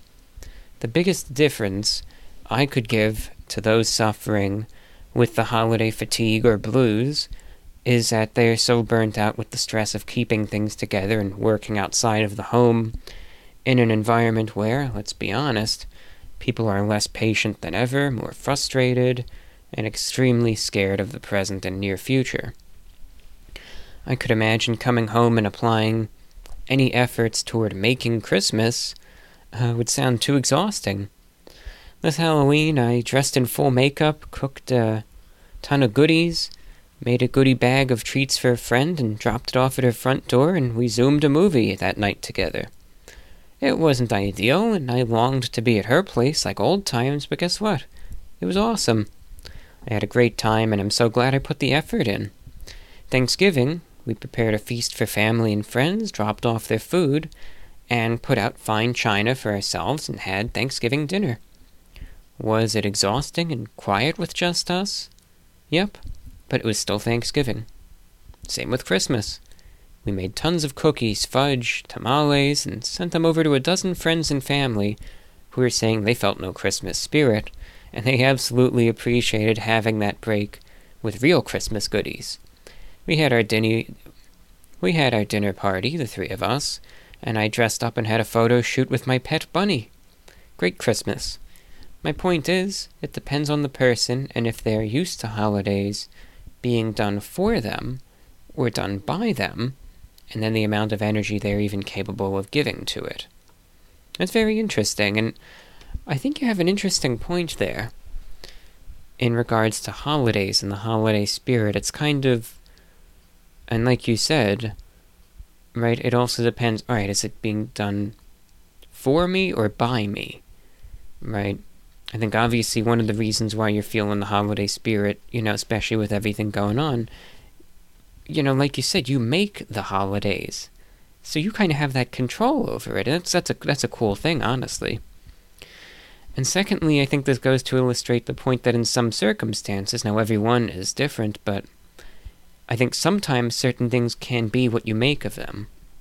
I mean, for instance, well, let's look at Halloween. And it depends on personality type, circumstances, etc., but in some cases, the exact circumstance that you were in, some people would be very upset by it. They might wallow in it, they'll say, oh god, I hate this. You know, I wish I could just be there in person doing this and watching this. I wish this damn thing would be over. And you, while still, you know, obviously having some, you know, some frustrations at the situation, you took those lemons and you made some lemonade. And you still made the most of it. So I think that's really interesting. And uh, thank you for sharing your thoughts. Another email we have coming in is from Jeff, who writes I hope this message finds you well. I've been listening to your podcast a few days after it was uploaded. And I'm sorry if this is a bit late. No, to interject, you're fine. Uh, this is my first year living on my own. I've lived away from home for a few years now, but I've usually had roommates. Anyway, I wanted to consciously try to capture the holiday spirit, so I bought some cheap decorations at the start of December and started putting on holiday music in the background as I went about my day to day activities. The weird thing is, it boosted my mood, but it took some conscious effort and willpower to, quote, get into the spirit, unquote, each day. And by the middle of December, I just gave up, uh, left the uh, decorations up, but stopped watching Christmas movies or listening to holiday music. Anyway, uh, home is only an hour from where I live, so I took the risk of going there for Christmas Day. It was strange, but it boosted my mood immensely to be around family again. But it wasn't the same feeling as Christmas each year. I more felt relief from the isolation than I felt any Christmas spirit. As a last thought, I agree with you that time has been moving strangely this year. But funny enough, I can feel that it's winter. I live in the Northeast, and I was outside for an hour or two each day when the weather was warmer, now I'm indoors all the time, and I'm out of work at the moment, so mostly just applying for new jobs each day. But the odd thing is that I've grown used to my current routine enough that a part of me doesn't want to leave it. I found some benefits to the solitude, and while I think my life was better before, I'm reading a lot more, and I've been reflecting a lot more. Now that it's winter, and especially I'm indoors all the time, I'm becoming a bit monastic, which brings some benefits, even if it's probably not great for me. Sorry for the long message, hope you're doing well. VORW is a boon in these times. Nice to have your voice on in the background while I'm getting some cooking or cleaning done. All the best from Jeff. Thanks, Jeff. I think it's interesting that you were kind of, well, in this case, I think the holiday spirit more so was artificial. You know, you tried to make something of it, but it just it wasn't really there. However, going to that location right where your folks were, that did it. Sometimes it just it's all circumstantial. It all depends. So thank you for your email. And again, just another email that I, I agree with in this regard. Um, definitely the reflection. Certainly, I think it does some good. It's I think one of the unintended positive consequences of this last year. You're listening to VORW Radio International. Alright, I moved my recording setup a tiny bit, but hopefully the, uh, you know, ticking clock or whatever, if you can hear it, isn't too uh, distracting. It isn't to me anyway, but I know everyone's different. So, uh, wrapping up the show, we'll go with a few more emails, just a couple. We, we really don't have a ton. Um, but we'll just go with a couple. We have a response coming in. No name given. Hello there, Reviewbrah. I'll try to keep it short, unlike my previous correspondence. For me, I think I've had only two, maybe three days where I felt a sense of festiveness, if you will, in parts of the days. One day, a few days before Christmas, and the day of the 25th, and maybe the 24th as well, Norway celebrates on the 24th, whereas England and I presume America is on the 25th. Other than those days, I've felt remarkably normal, like Christmas wasn't coming around this year. I suppose it decided to take a nap. One thing that stands out that first day where I felt a bit festive for a time, I was talking with someone about Christmas being three days away. I almost could not believe that it was so close. For me, time seems to really have uh, to really flow as well like you said it's been for you. Well that's it for me. I don't know what else to say on the subject. Um ps you should have tried out that hot tub when you had your fall. Uh, test out the supposed healing properties ps ps careful with those isotopes maybe they're what gives the hot tub its properties ps ps ps i don't think i've ever I don't think I ever actually know what PS stands for, so I hope I'm using it correctly. Uh, PS, PS, PS, PS. I, I'm pretty sure that suit collection of yours is an SCP. uh, you're using PS uh, correctly. No worries there. And it's interesting that in your case, it's like maybe it was little, little bouts, you know, of again feeling the holidays.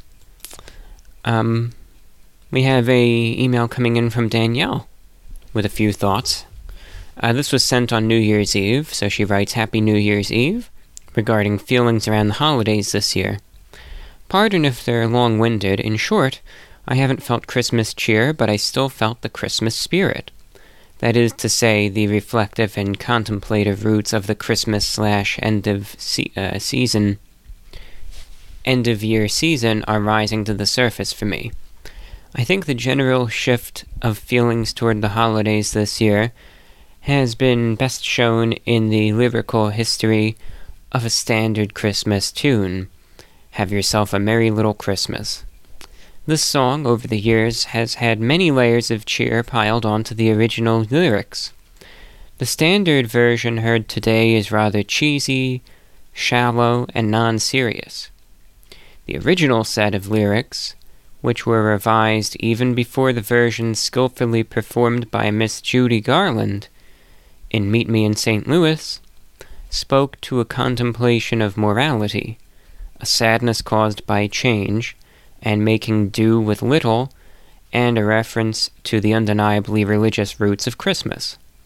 The original lyrics fit a 2020 Christmas. I will include versions of the song throughout the years. I understand your time is valuable, but I have just obsessed over this a lot, so I thought I'd include them for reference. As I said above, no, I haven't felt the same Christmas cheer this year. But as I have fretted over morality and adjusted to painful change this year, I will certainly say I have still felt the Christmas spirit. Maybe even those of us who haven't felt the typical cheer can see a bit of ourselves in the original lyrics. So, if anyone even wants to uh, check this out, there were three, um, and you can just find this all on YouTube.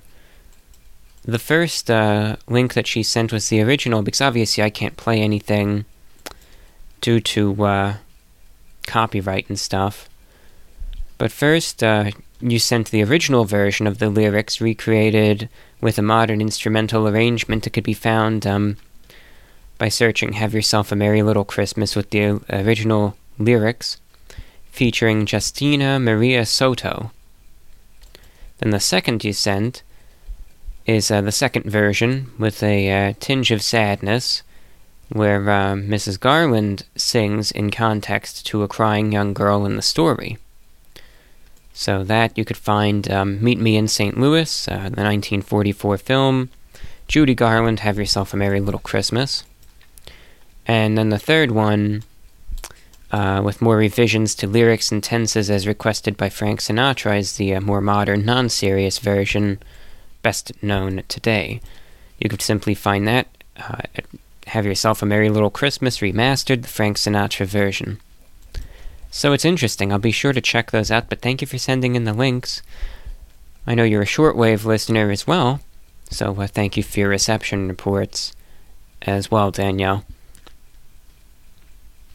I think it is fascinating how, you know, this song, obviously one of the old school Christmas standards, musically, you know, it's not, people will, will hear it, and this is something I really didn't no, I never really thought much about that song myself.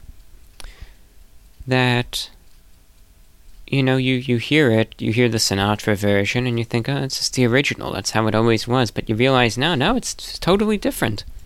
That's interesting, thank you. Alright. Um, another question coming in from our Malaysian listener. Uh, question one What phone do you use? I use an LG phone. Uh, I still use. This is the first and only smartphone I've ever had. I don't even know what version it is. It's a Samsung Galaxy Note something. I don't know. I don't know what even version it is, but it's a good phone. I mean, it's. I'm fine with it. It does a good job. And um, that's what we have there. Uh, as for your second question Have you ever run out of space when recording a food review with your camera? Oh, yeah, yeah, all the time, because you know I drag these things on for so long, and it's never my intention to make the videos as long as they are. Some people don't get it. It's they think that I'm purposefully making the videos long, but I'm just a long-winded person. I've actually had a problem late lately, um, like with the Mr. Beast burger video, for instance. And um, I felt like, even though the video was 10 minutes 53 seconds long, I tried to make it shorter. And I felt like I was really sacrificing the quality of the review for the shorter length.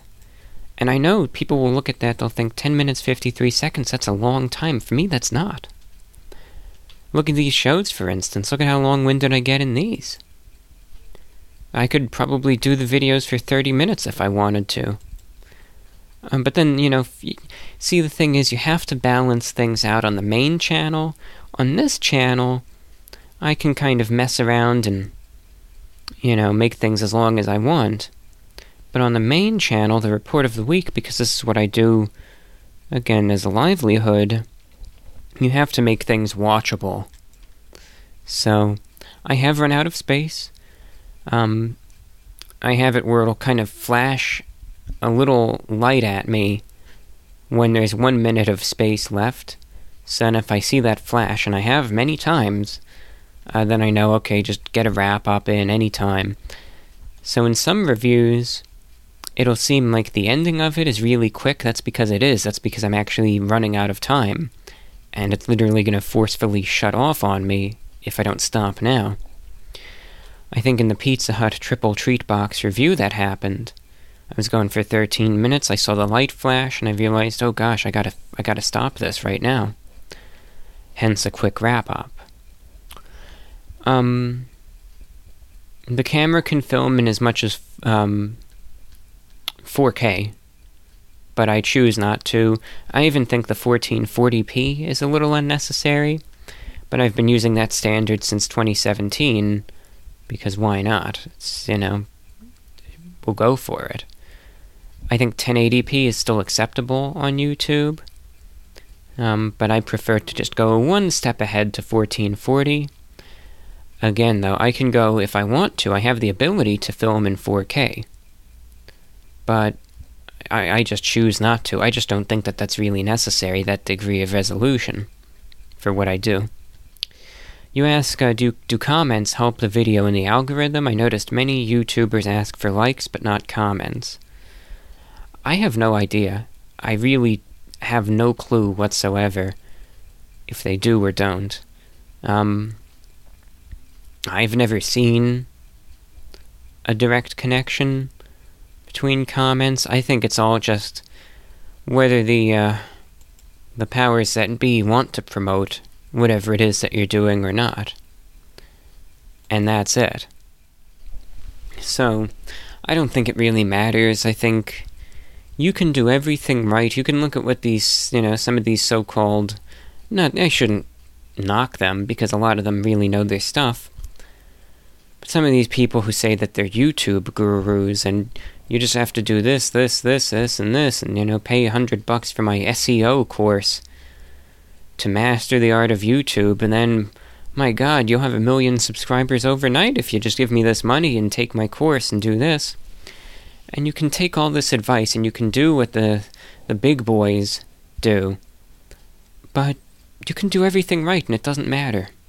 It really doesn't. That's what I've learned about this site. Um, it's the algorithm and the people behind the algorithm that call the shots and choose what you know they want to promote or what they don't. So, understanding that, again, you can have all the comments in the world. I, for instance, this latest review that I did, the Papa John's, the epic, oh my gosh, the epic, you know, stuffed crust pizza review you can have a 100,000 people, every one of them can leave a comment. That doesn't mean that it's going to help the video at all, even though it would have 100,000 comments. It'll just do what it does. Um, but it's out of my hands, the way that this stuff is, and it always has been. Nothing's different there. Uh, next question. I know this might sound kind of depressing, but do you think some friendships just aren't meant to last forever? In other words, are there just some friendships that are temporary in life? We just have to learn to deal with it and end it. Yo, yeah, absolutely, 100%. Everything is circumstantial. There are some relationships which do quite literally last a lifetime. Um, but there are other other friendships that don't. And I think back to school. I never really had any friends in school. I was a bit of a loner. But that didn't bother me, because I'm incredibly introverted anyway. I didn't really need to hang out with anyone else. But I even think back to all my friends, people that I kind of considered friends slash acquaintances in elementary school. None of them, not that I have bad blood with any of them, but I just don't talk to any of them, you know, nor do they talk to me in high school there were a number of acquaintances and it's the same exact thing you know none of us communicate ever it's just one of those things that's just you know doesn't last but you better believe when i was a little kid there in elementary school and i was walking around on the playground with some of the people who I talked to and hung out with at the time. If I had traveled back in time and asked myself with the mind that I had back then, do you think,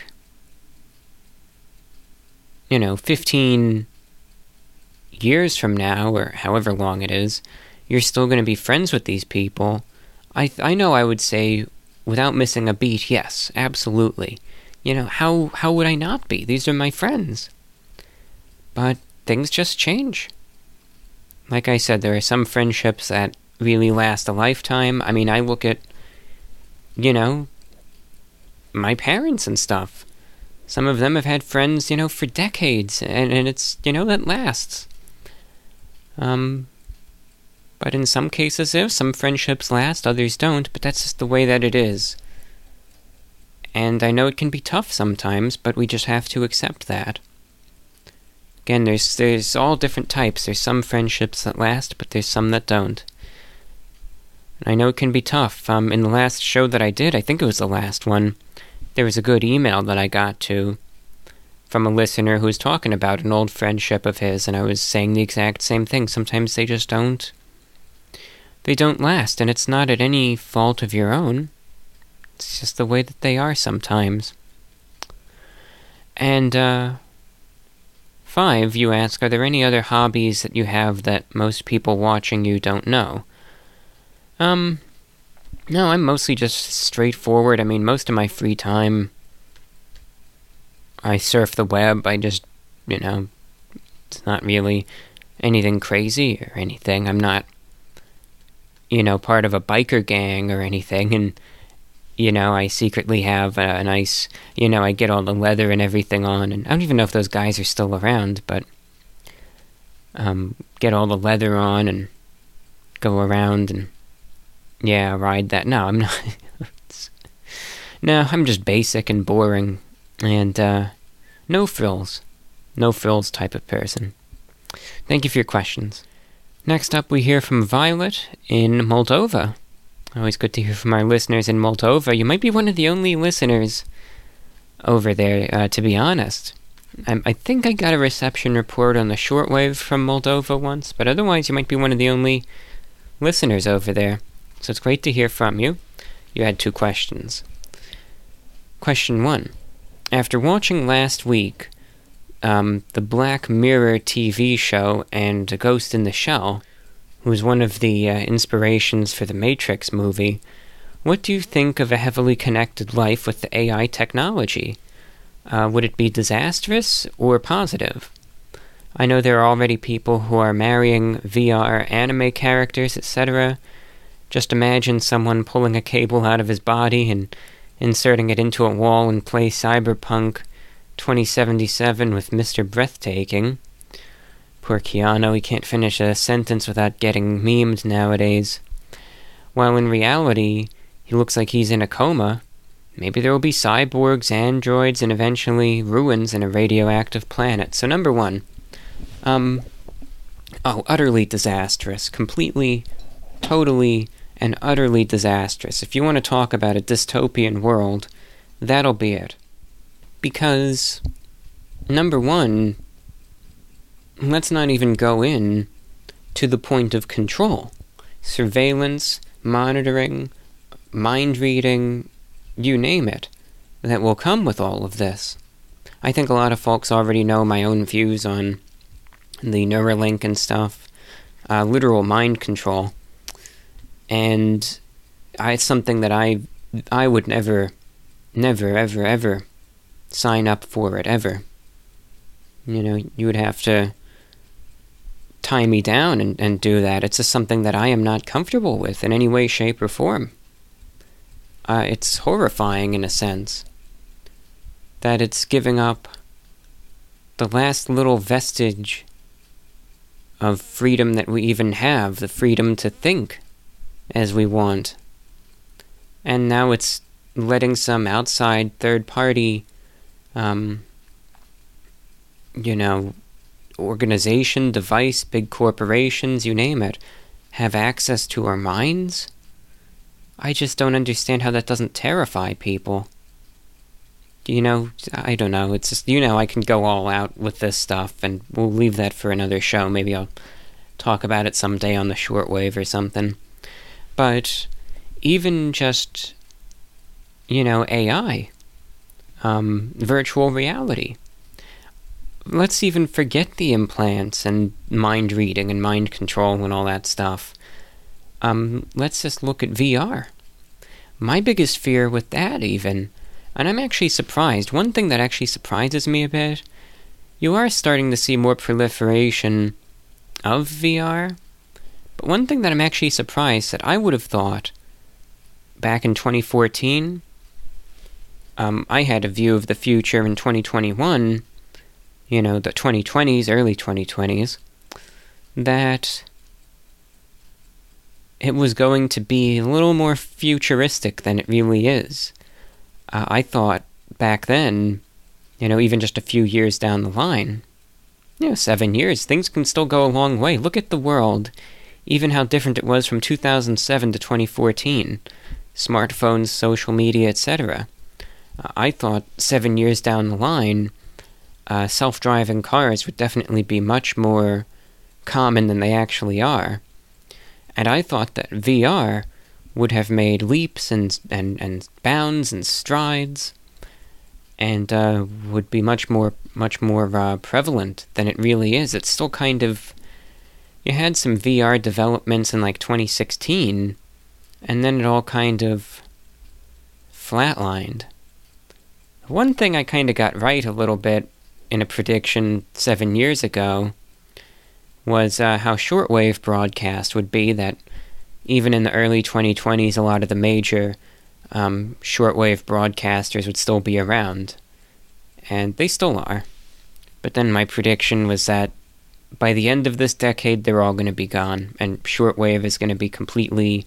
Then it's going to be a literal ghost uh, ghost town by 2030, and it might be shortwave might be uh, completely dead, not even in 10 years' time. I'm guessing.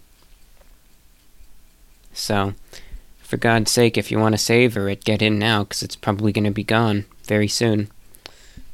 One thing with VR that concerns me if we have the ability, let's say it improves, and we can now live in essentially an alternate universe, you know, you have the VR world um, versus the real world, and we can create our own paradise much more easily in the VR realm. My fear is that we will just spend all of our time in the VR world, in this perfect reality, uh, while neglecting the physical realm that we live in. And we'll have this utopia through our VR sets, um, but the real world is just going to get worse and worse and worse. And um, we're just going to neglect it completely, and we are really just going to stagnate uh, as a species. Humanity is just, that's going to be it. Our hedonism is going to get the best of us. And this is going to be the end of us one day. Um, that's my concern. That's my concern. I know that there have already been things based on this, but kind of like you were like you were saying, be like someone's in a coma, you know, uh, practically uh, connected to these VR sets, just so such a stark difference. No, you know, I, I don't know. We need to focus on the he, you know the here and now. What's going on in this world? It's an easy. It's a cop out to sit there and just create our own fake world and spend the rest of our lives in that. But it's just going to make things worse and worse and worse. And then you want to talk about a dystopia. You have it right there. It's going to be worse than anything you've ever seen, probably. So, as a pastime, it's one thing, but I think those lines will get crossed and blurred very quickly. Um, but I think, as I've said enough now, I think you can kind of tell my views on it and my, my vehement opposition is apparent. Now, your second question uh, this one is connected with your question about the Christmas spirit of 2020. When I was a kid, I believed in Santa Claus. Every year I was trying to ambush him to prove to my older sister that he existed, um, because somehow the gifts appeared under the tree, and she would tell me that he was inexistent. No, he exists, I stomped my foot. I will prove to you. And since three, I would look through the window, go around the house, look at the sky, go back inside, repeat, but uh, if I was falling asleep or run to go to the bathroom because I was holding it in until it got painful, I'd get out of the room for a few minutes and the gift would be there. Shocked, I was looking around, looking outside, waking up my father and asking if he didn't see or hear him. My dad was always in his room sleeping and got a negative answer. I became suspicious. My father should have noticed an old, obese man that was always getting me the wrong gifts. At five or six, probably five, I was sleeping, heard my father getting up and look at me, then putting something under the tree and going back in bed. I was almost exploding with anger, but continued to pretend that I was asleep.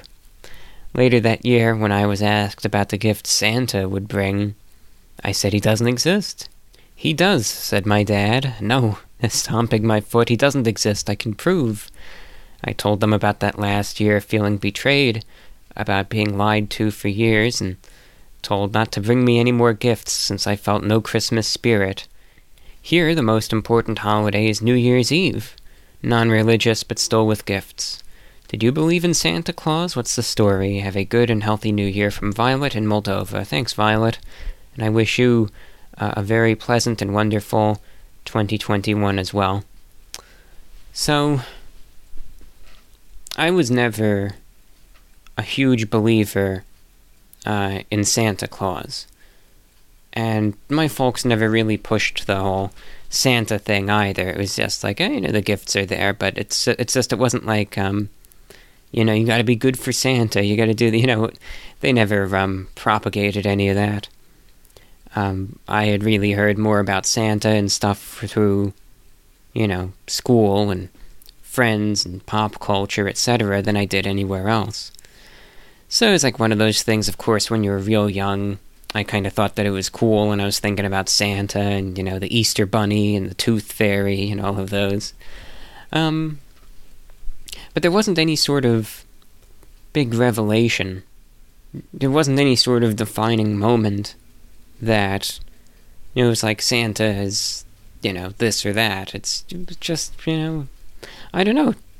There was no point where it was like, you know, I read this book and I realized Santa doesn't exist or whatever. Or any of that. Or any of that. Um, so it's just one of those things that it just it, it just happened naturally. I think I grew out of it. I don't know, probably before I was ten.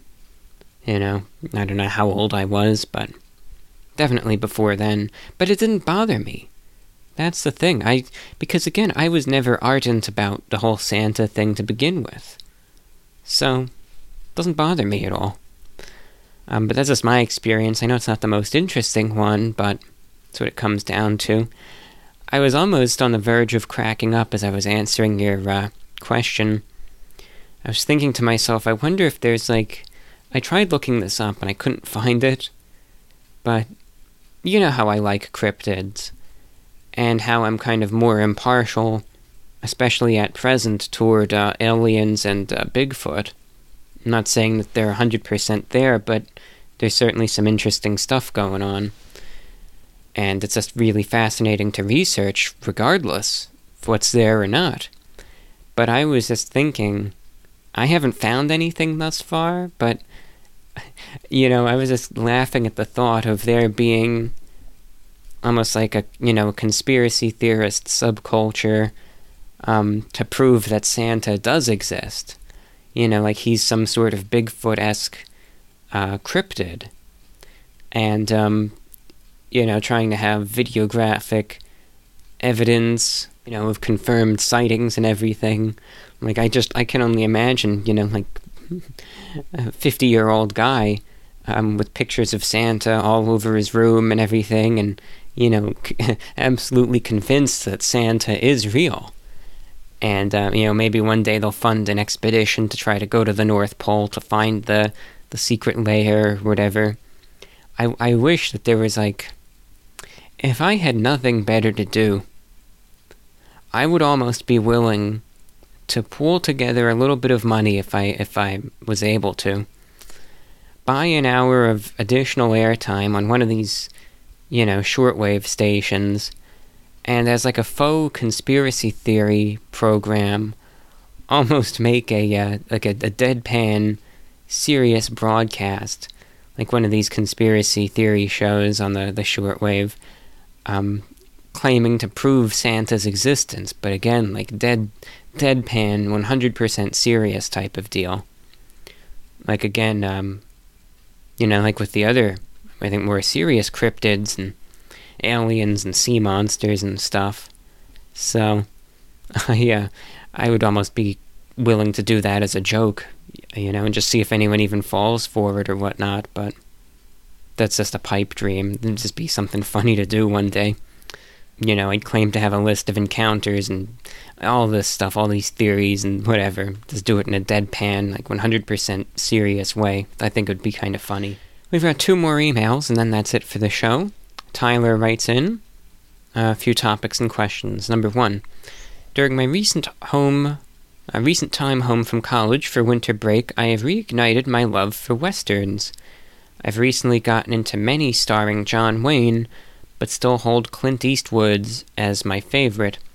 Specifically, the Man with No Name trilogy, directed by Sergio Leone. I was wondering what familiarity you have, if any, with the genre, and what westerns you have seen and enjoyed yourself. Um, I'm not a big western fan, to tell you the truth. I know that there's, you know, some of the the famous ones. Like, I think the 50s and 60s were like the golden age of westerns, right? The good, the bad, and the ugly. You know, I imagine that's one you're probably thinking of. That's one of the most famous ones. And granted, that was a good film. Um, but like one western that I watched that's a classic, but I was just never a fan of was The Searchers. That was going back to 56. That was, um, you know, John Wayne. Classic John Wayne there. That, uh, I watched that one and it's alright, but I just was never a huge. You know, I don't know, something about it just didn't really appeal to me. You know, you have the, um, more modern westerns, you know. Some things are, you know, it's like it depends. Of course, you go into the 90s, you had the film Tombstone which was okay. But for me, um, I know it's much more boring, but I just like reading about the real thing. I just like reading the articles and books and Wikipedia pages and stuff about it. Last night I was even reading about something. Well, number one, I was reading about the bison. I was reading about the American bison, aka the buffalo. I was reading about how they were almost hunted to extinction, and, uh, you know, how that was kind of used as a tactic. Um, you know, against the Native Americans, of course, because that was, you know, one of the biggest food supplies and it was of cultural significance. So, to exterminate them was certainly a, uh, well, a tactical blow and also a blow on morale. And then one thing led to another, and then I was reading about Edward Canby, who is a uh, U.S. general who was killed in one of the conflicts there, and I was just kind of reading his biography, and I don't know, you, could you can kind of see how one thing just leads to the next to the next, and it's just kind of funny. But I just prefer to uh, read it and research it in a historical way, but somehow the Hollywood westerns never appealed to me all that much. Uh, your second point I also recently learned about meditation and begun practicing it, specifically transcendental meditation. I have only just started, but can already feel an effect on my everyday life. I often find my mind jumping around and sometimes find it difficult to focus on one thing. I grab my phone constantly throughout the day, feeling that I need constant entertainment for my mind to focus on. It has never affected me enough to try of thinking anything to help, but since beginning daily meditation, I have found it easier to focus, and have also noticed I reach for my phone much less throughout the day. I was wondering what you know about meditation and if you practice it yourself, as well as any positive effects uh, you've had for personally. Thank you for all the great content and keep up the good work from Tyler. I think meditation works. I think that it's one of those things that, in order for it to work, though, you have to be in the right frame of mind. I think you have to have, and this is one of those silly, cliched things, but you need to have an open mind whilst doing it. You know, you just need to go ahead, look at it, and say, I'm going to give this a try. Whatever happens, happens. But I think in doing that, the likelihood of it helping you is much greater than saying, Alright, I'm going to sit here for 20 minutes, give me results. Make me feel better. Put my mind to ease. I think it's much more likely to have an effect if you're open minded. You know, that's just how I feel. It's one of those things that it's not necessarily going to be the ultimate solution to all of your problems, but it can help with certain things. Don't think if I if I meditate, I'm going to suddenly get a new job and I'll be able to pay the bills and everything's going to be good again and all my problems are going to disappear. But I think in some instances, meditation, either simple breathing techniques, or again, even things like you were saying, transcendental meditation, or even more, I think it helps the mind. And I think most importantly, it's about control. It's about kind of reining in, you know, maybe some impulses or whatever being able to collect yourself, organize your thoughts, relax. It's essentially taking a break from things. I think it can help. I really do, and I think it should be something worth trying out, but you have to give it a shot. I think if you want to see any results from it, um, you can't just. You can't just, again, like I said, say, well, all right, I'm going to do this, and I, I, I expect my anxiety to get better. I don't think it will. I think you're going to be disappointed, honestly, that what it does isn't that much. But little by little, it can help. And again, if you're in the right frame of mind, uh, I think that it really can be of of great value. So, uh, know, it's certainly something that I do, and it could be a good way to try to relax and rest and gather your thoughts and just try to come to terms with stuff that's going on, you know? It's one of those things. Thank you for writing in. On a final note, we hear from Danielle, who writes, and uh, this is exactly what I said in the show, too. Isn't that something? This was sent five days ago.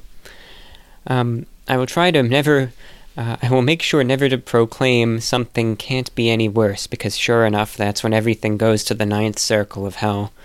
Things can always get worse. That's right. That's right. Amen to that. Um, very, very true. Just when you think things can't possibly get any worse, they do. Um, that's not a pleasant or positive thing to say, but it's a truth uh, for this world. Anyway, continuing to the rest of your email now. Uh, you had a few, as you said, short but pressing questions. Number one, how do you feel about suspenders? Do you own any? It's it's a funny question that you ask this because my answer, I think, will seem somewhat conflicting. It's not going to make any sense, but just take it for what it is. I, I don't mind suspenders. Um, the look doesn't bother me. The uh, the aesthetic in many cases doesn't bother me. Now, if I w- I do not have suspenders though, and I don't wear them, but they don't bother me, and I don't mind them, but I don't wear them. And that's kind of strange in some ways because it's like, well, wait a minute, how can you be you know, have a favorable view towards suspenders, but then not even own a pair, considering what you wear. Well, I don't know. I've just got caught in the habit of wearing a belt, and that's just what I go with. If I were to wear suspenders, though, I would just wear your plain, boring, um, black suspenders. You know, none of the uh, more suspenders with flair, so to speak, but just the the average ones. Question two. When I was a kid, I was terrified of spontaneous combustion, the xenomorphs from the Alien movies, and the word oval for some reason. Did you have anything silly that scared you as a little one? If yes, please elaborate. Um, well, let's think back to childhood. I think many of my childhood fears were standard. They were standard. They definitely had, in some instances, merit. Nothing overly irrational. Like one thing, I was never afraid of clowns. Clowns didn't bother me. Did I think sometimes they could be a little weird? Sure. But clowns don't and still don't bother me. You know, any clowns. Happy clowns, sad clowns, whatever. I don't care. They don't they don't creep me out. You know, if I see someone walking down the street at 3 a.m., uh, you know, wearing clown makeup or something, I'm not gonna. I'm not gonna act like this is the clown apocalypse or something. It's just who knows? Maybe it's just the clown going for a night walk. I don't, I don't know. It's just, you know, one of those things. When I was young, I had some concerns about the dark. But more or less, it was really, I think, sometimes the childhood fear of monsters and creatures lurking in the shadows that are going to use the darkness as cover to come snatch you away. So that was my concern. Um, I was concerned largely about all these sorts of, you know, well, the most, uh, most part, fictional beasts. You know, again, who knows what's still out there on the topic of cryptids and stuff, but obviously the things like vampires and stuff.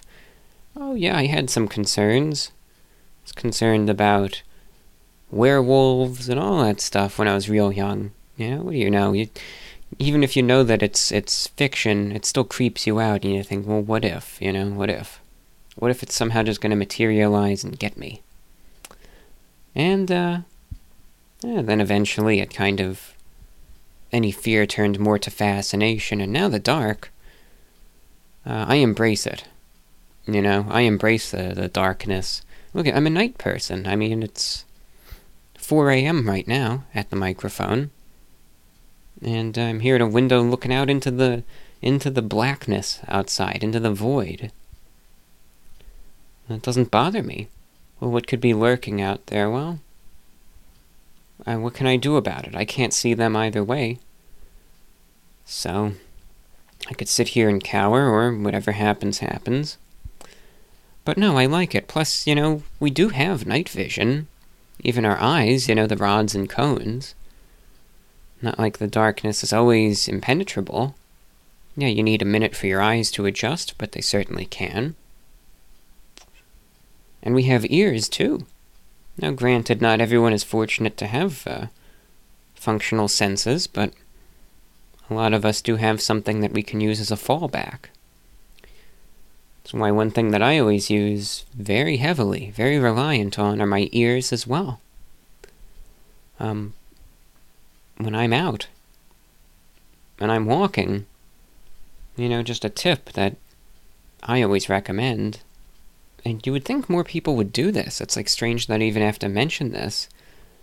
But you know, when you're out, uh, just stay tuned into your ears. I know sometimes, especially if you're out late at night or whatever, it could be fun to listen to music and stuff, but believe me, you can have your ears as a second pair of eyes very easily.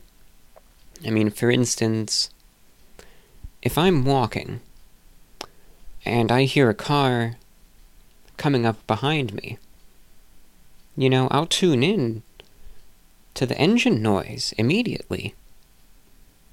And through that, I could essentially discern, well, you know, the distance, the speed, perhaps even the basic type of vehicle. And obviously, without even turning my head, if let's say as I hear it getting closer to me, it's starting to slow down. Again, without even turning my head and seeming uh, overly conspicuous, I'm already preparing myself mentally and in some instances physically um, for a potential confrontation. And, you know, thankfully it's never come to that, but I'm already, you know, in a part of my mind prepared to either get the heck out. Another thing, observe your surroundings. Always have a path out. Wherever you are, be aware of it. Just know how can I escape if I need to? Where can I run? Where can I go? Sometimes that'll save your life. And so, in those instances, if I hear something or someone or whatever, now, especially if you hear a door closing, now sometimes, and almost all the time, it's just someone pulling into their driveway or going home or whatever. But you hear a car slowing down, you hear a door closing, then you're really, you're ready. Um, but it's almost nothing. You know, it never really amounts to anything. But same thing, you know, you hear some movement, whatever. Use your peripherals too. These are all just, these are things that we have at our disposal that we can use. And just be aware of your surroundings and then be ready to either go and leave or whatever. Or, you know, if it's too late for that, I always I always protect myself when I go out. And again, it's never came to anything, but it's always good to have something as a last ditch fallback. If worse comes to worse.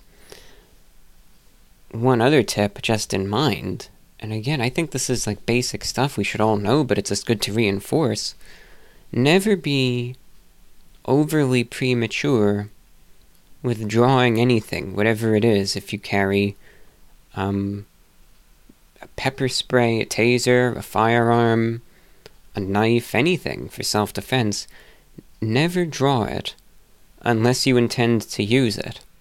Because otherwise, sometimes it can escalate a confrontation, and unfortunately, you're the one escalating it. You pull something out all of a sudden the, the other individual pulls something out and then bam, you know, something happens.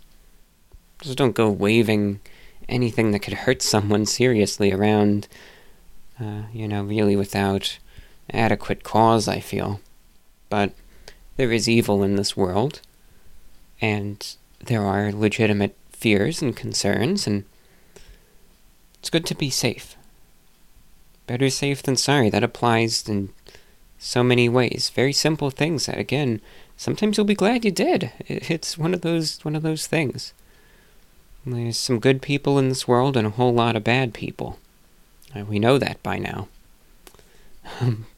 I don't know how the heck talking about childhood fears and stuff got to almost uh not quite self-defense talk, but whatever. It's one thing goes to the next.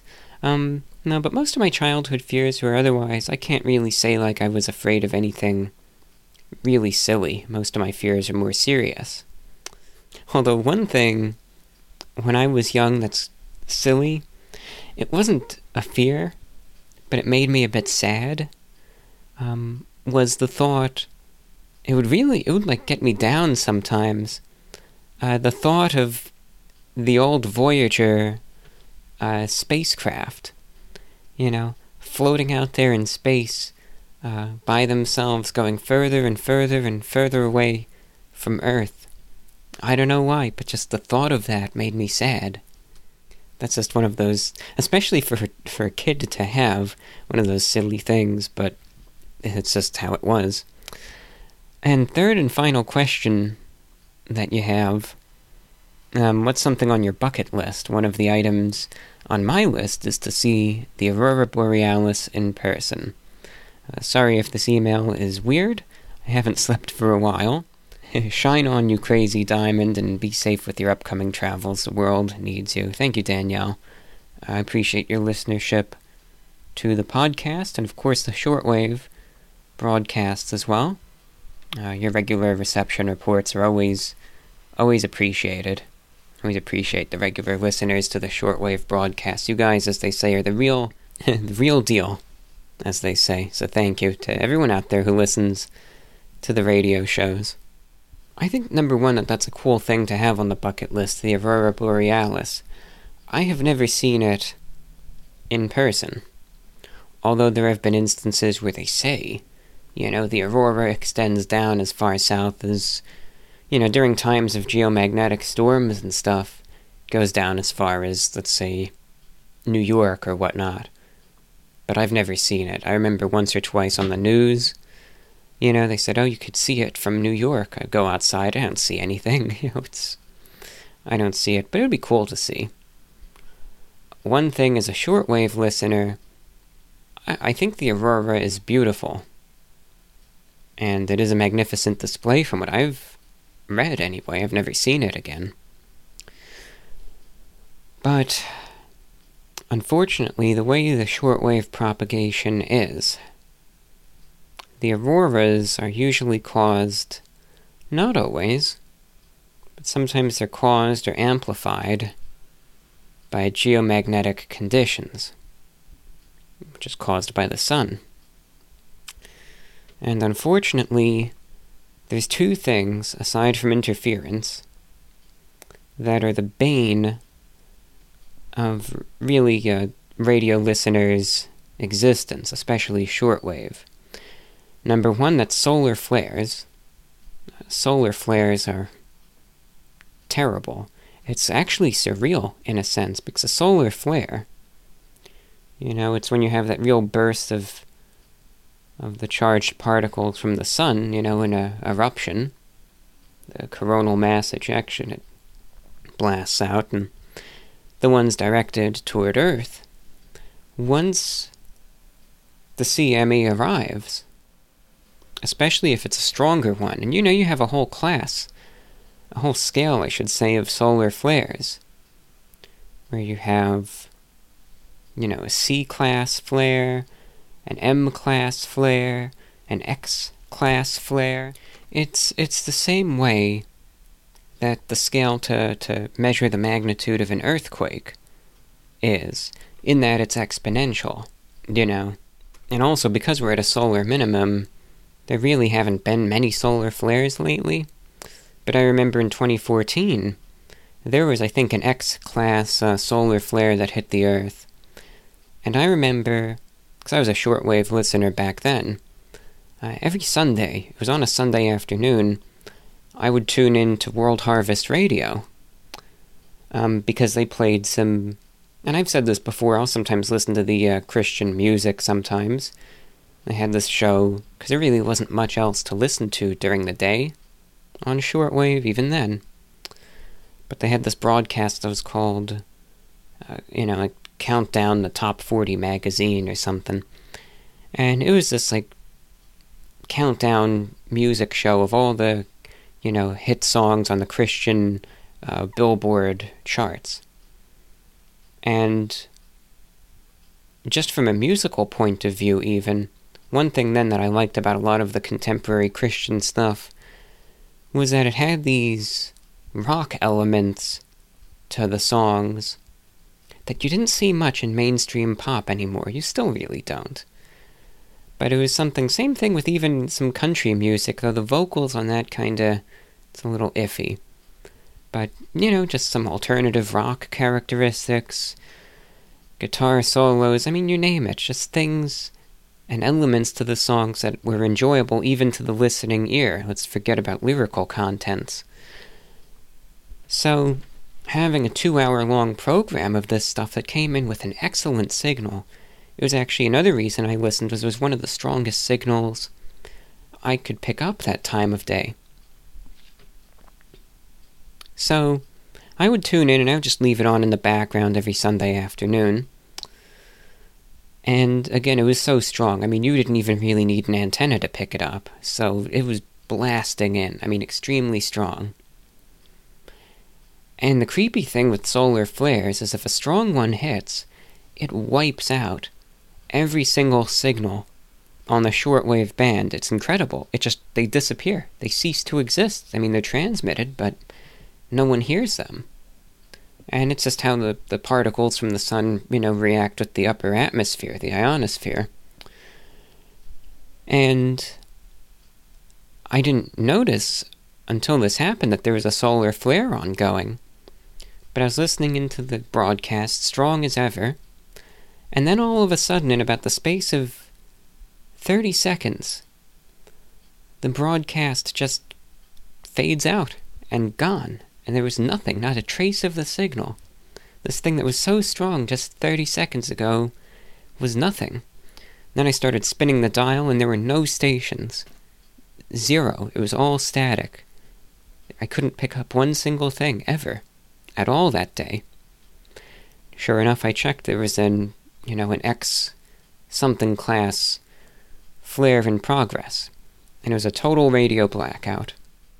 And they're rare events. They, they don't happen often, but they're memorable when they do, at least as a radio listener. Uh, the other strong one I remember was in 2017, actually the day Hurricane Irma was hitting Florida. As I was waiting the landfall, I was riding the storm out. There was a strong solar flare, and that wiped out propagation, and I couldn't hear anything, not even all the strong Spanish stations that usually dominate the airwaves down there. But solar flares are one of those creepy things. If you want to talk about an apocalyptic event, or at least an inexorable, life changing event, because there's no easy going back from this. If and it'll make you, you know, it might make you a little paranoid. But look up the uh, Carrington event. I've shouted this out before, but for good reason, because it's a legitimate event that happened about a century, you know, and a half ago not quite 200 years. And thankfully, back then, we were in the era still before widespread electricity. But it was a solar flare that was possibly one of the strongest ones ever recorded. And it was so strong that all of the energy that was directed to it that affected uh, the Earth all I'll say is this. Had a Carrington event type solar flare happened today, it would be like an EMP attack. It would fry so many electronics, just like that. Forget it. Uh, we're talking widespread electrical uh, disruptions, blackouts, widespread damage, uh, you know, due to extended outages of the power grid the way it would be would almost be it would almost be a society ending event at least i think humanity would continue.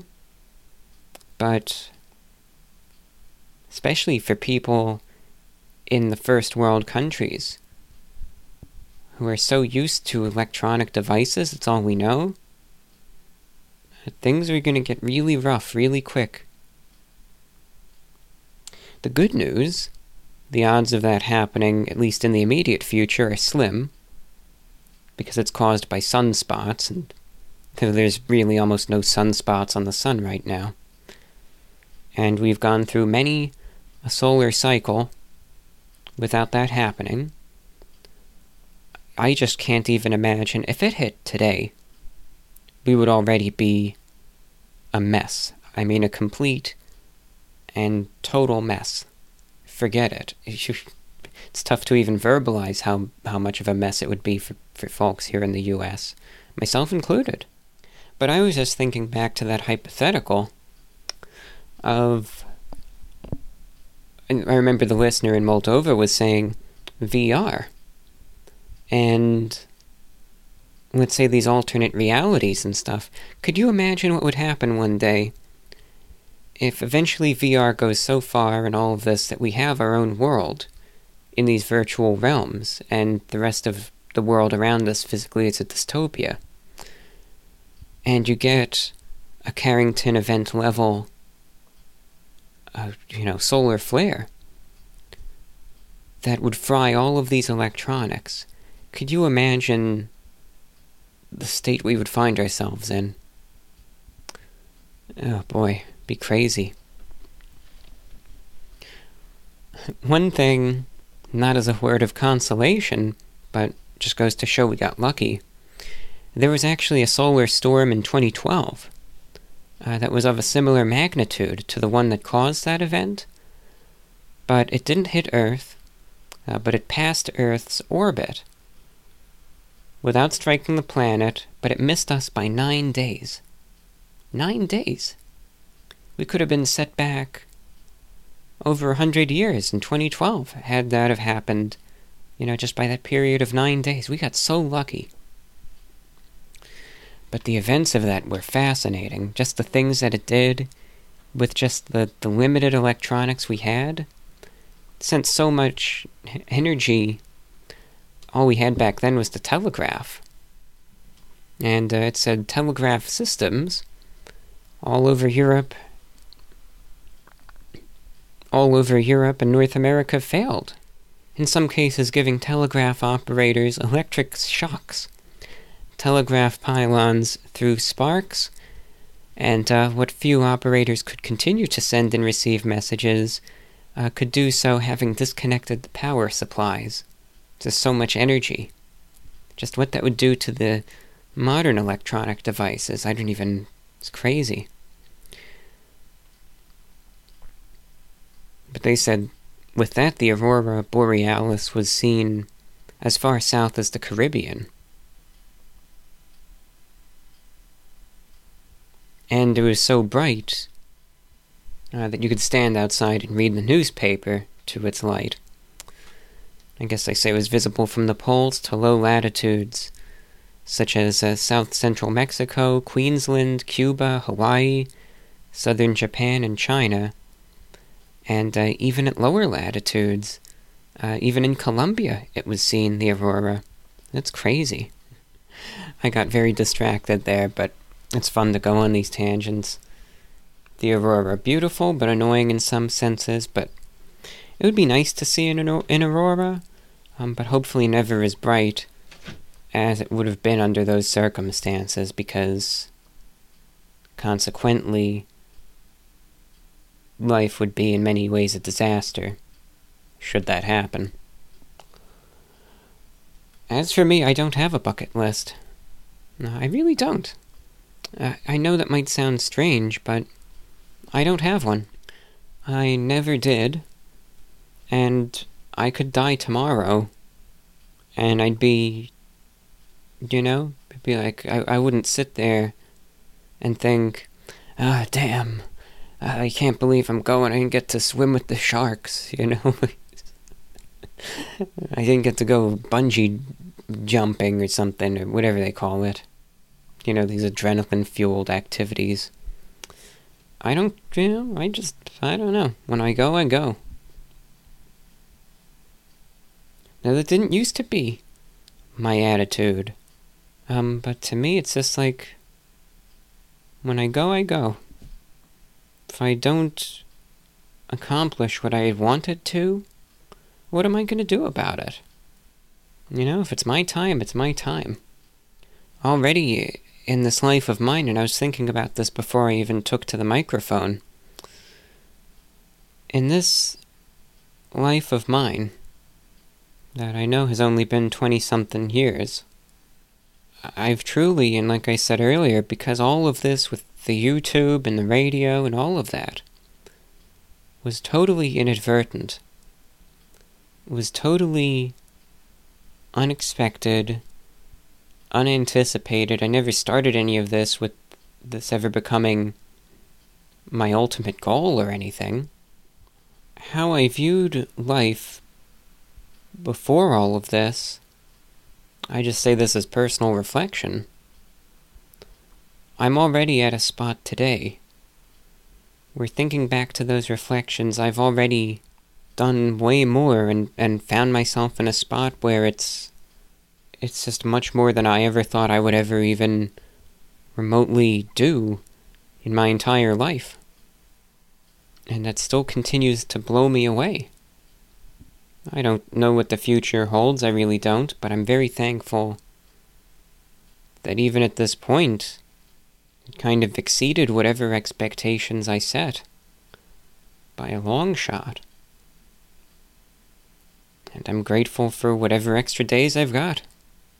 So I just don't have a bucket list. I already feel, and it's by definition, that's the thing. Everyone's bucket list is different. But me personally, like, I already feel like I've. I've almost lived more than I thought I ever would. So there's there's no reason to even ask for anything more. That's my personal take on the matter, and that's all that I have for you. Thank you for listening in to this show. My intention is to um get this out the 4th of January. We'll see. We'll see if that happens or not. And because after this, I'm actually going to record the first segment. A big hello and shout out to everyone who listened to that and now realizes that I'm aware of that or whatever. Just uh, thanks for making out. And just thanks for making it through this show. Until next time, please be safe, be healthy, and I wish you all the very best. Take care. This is VORW.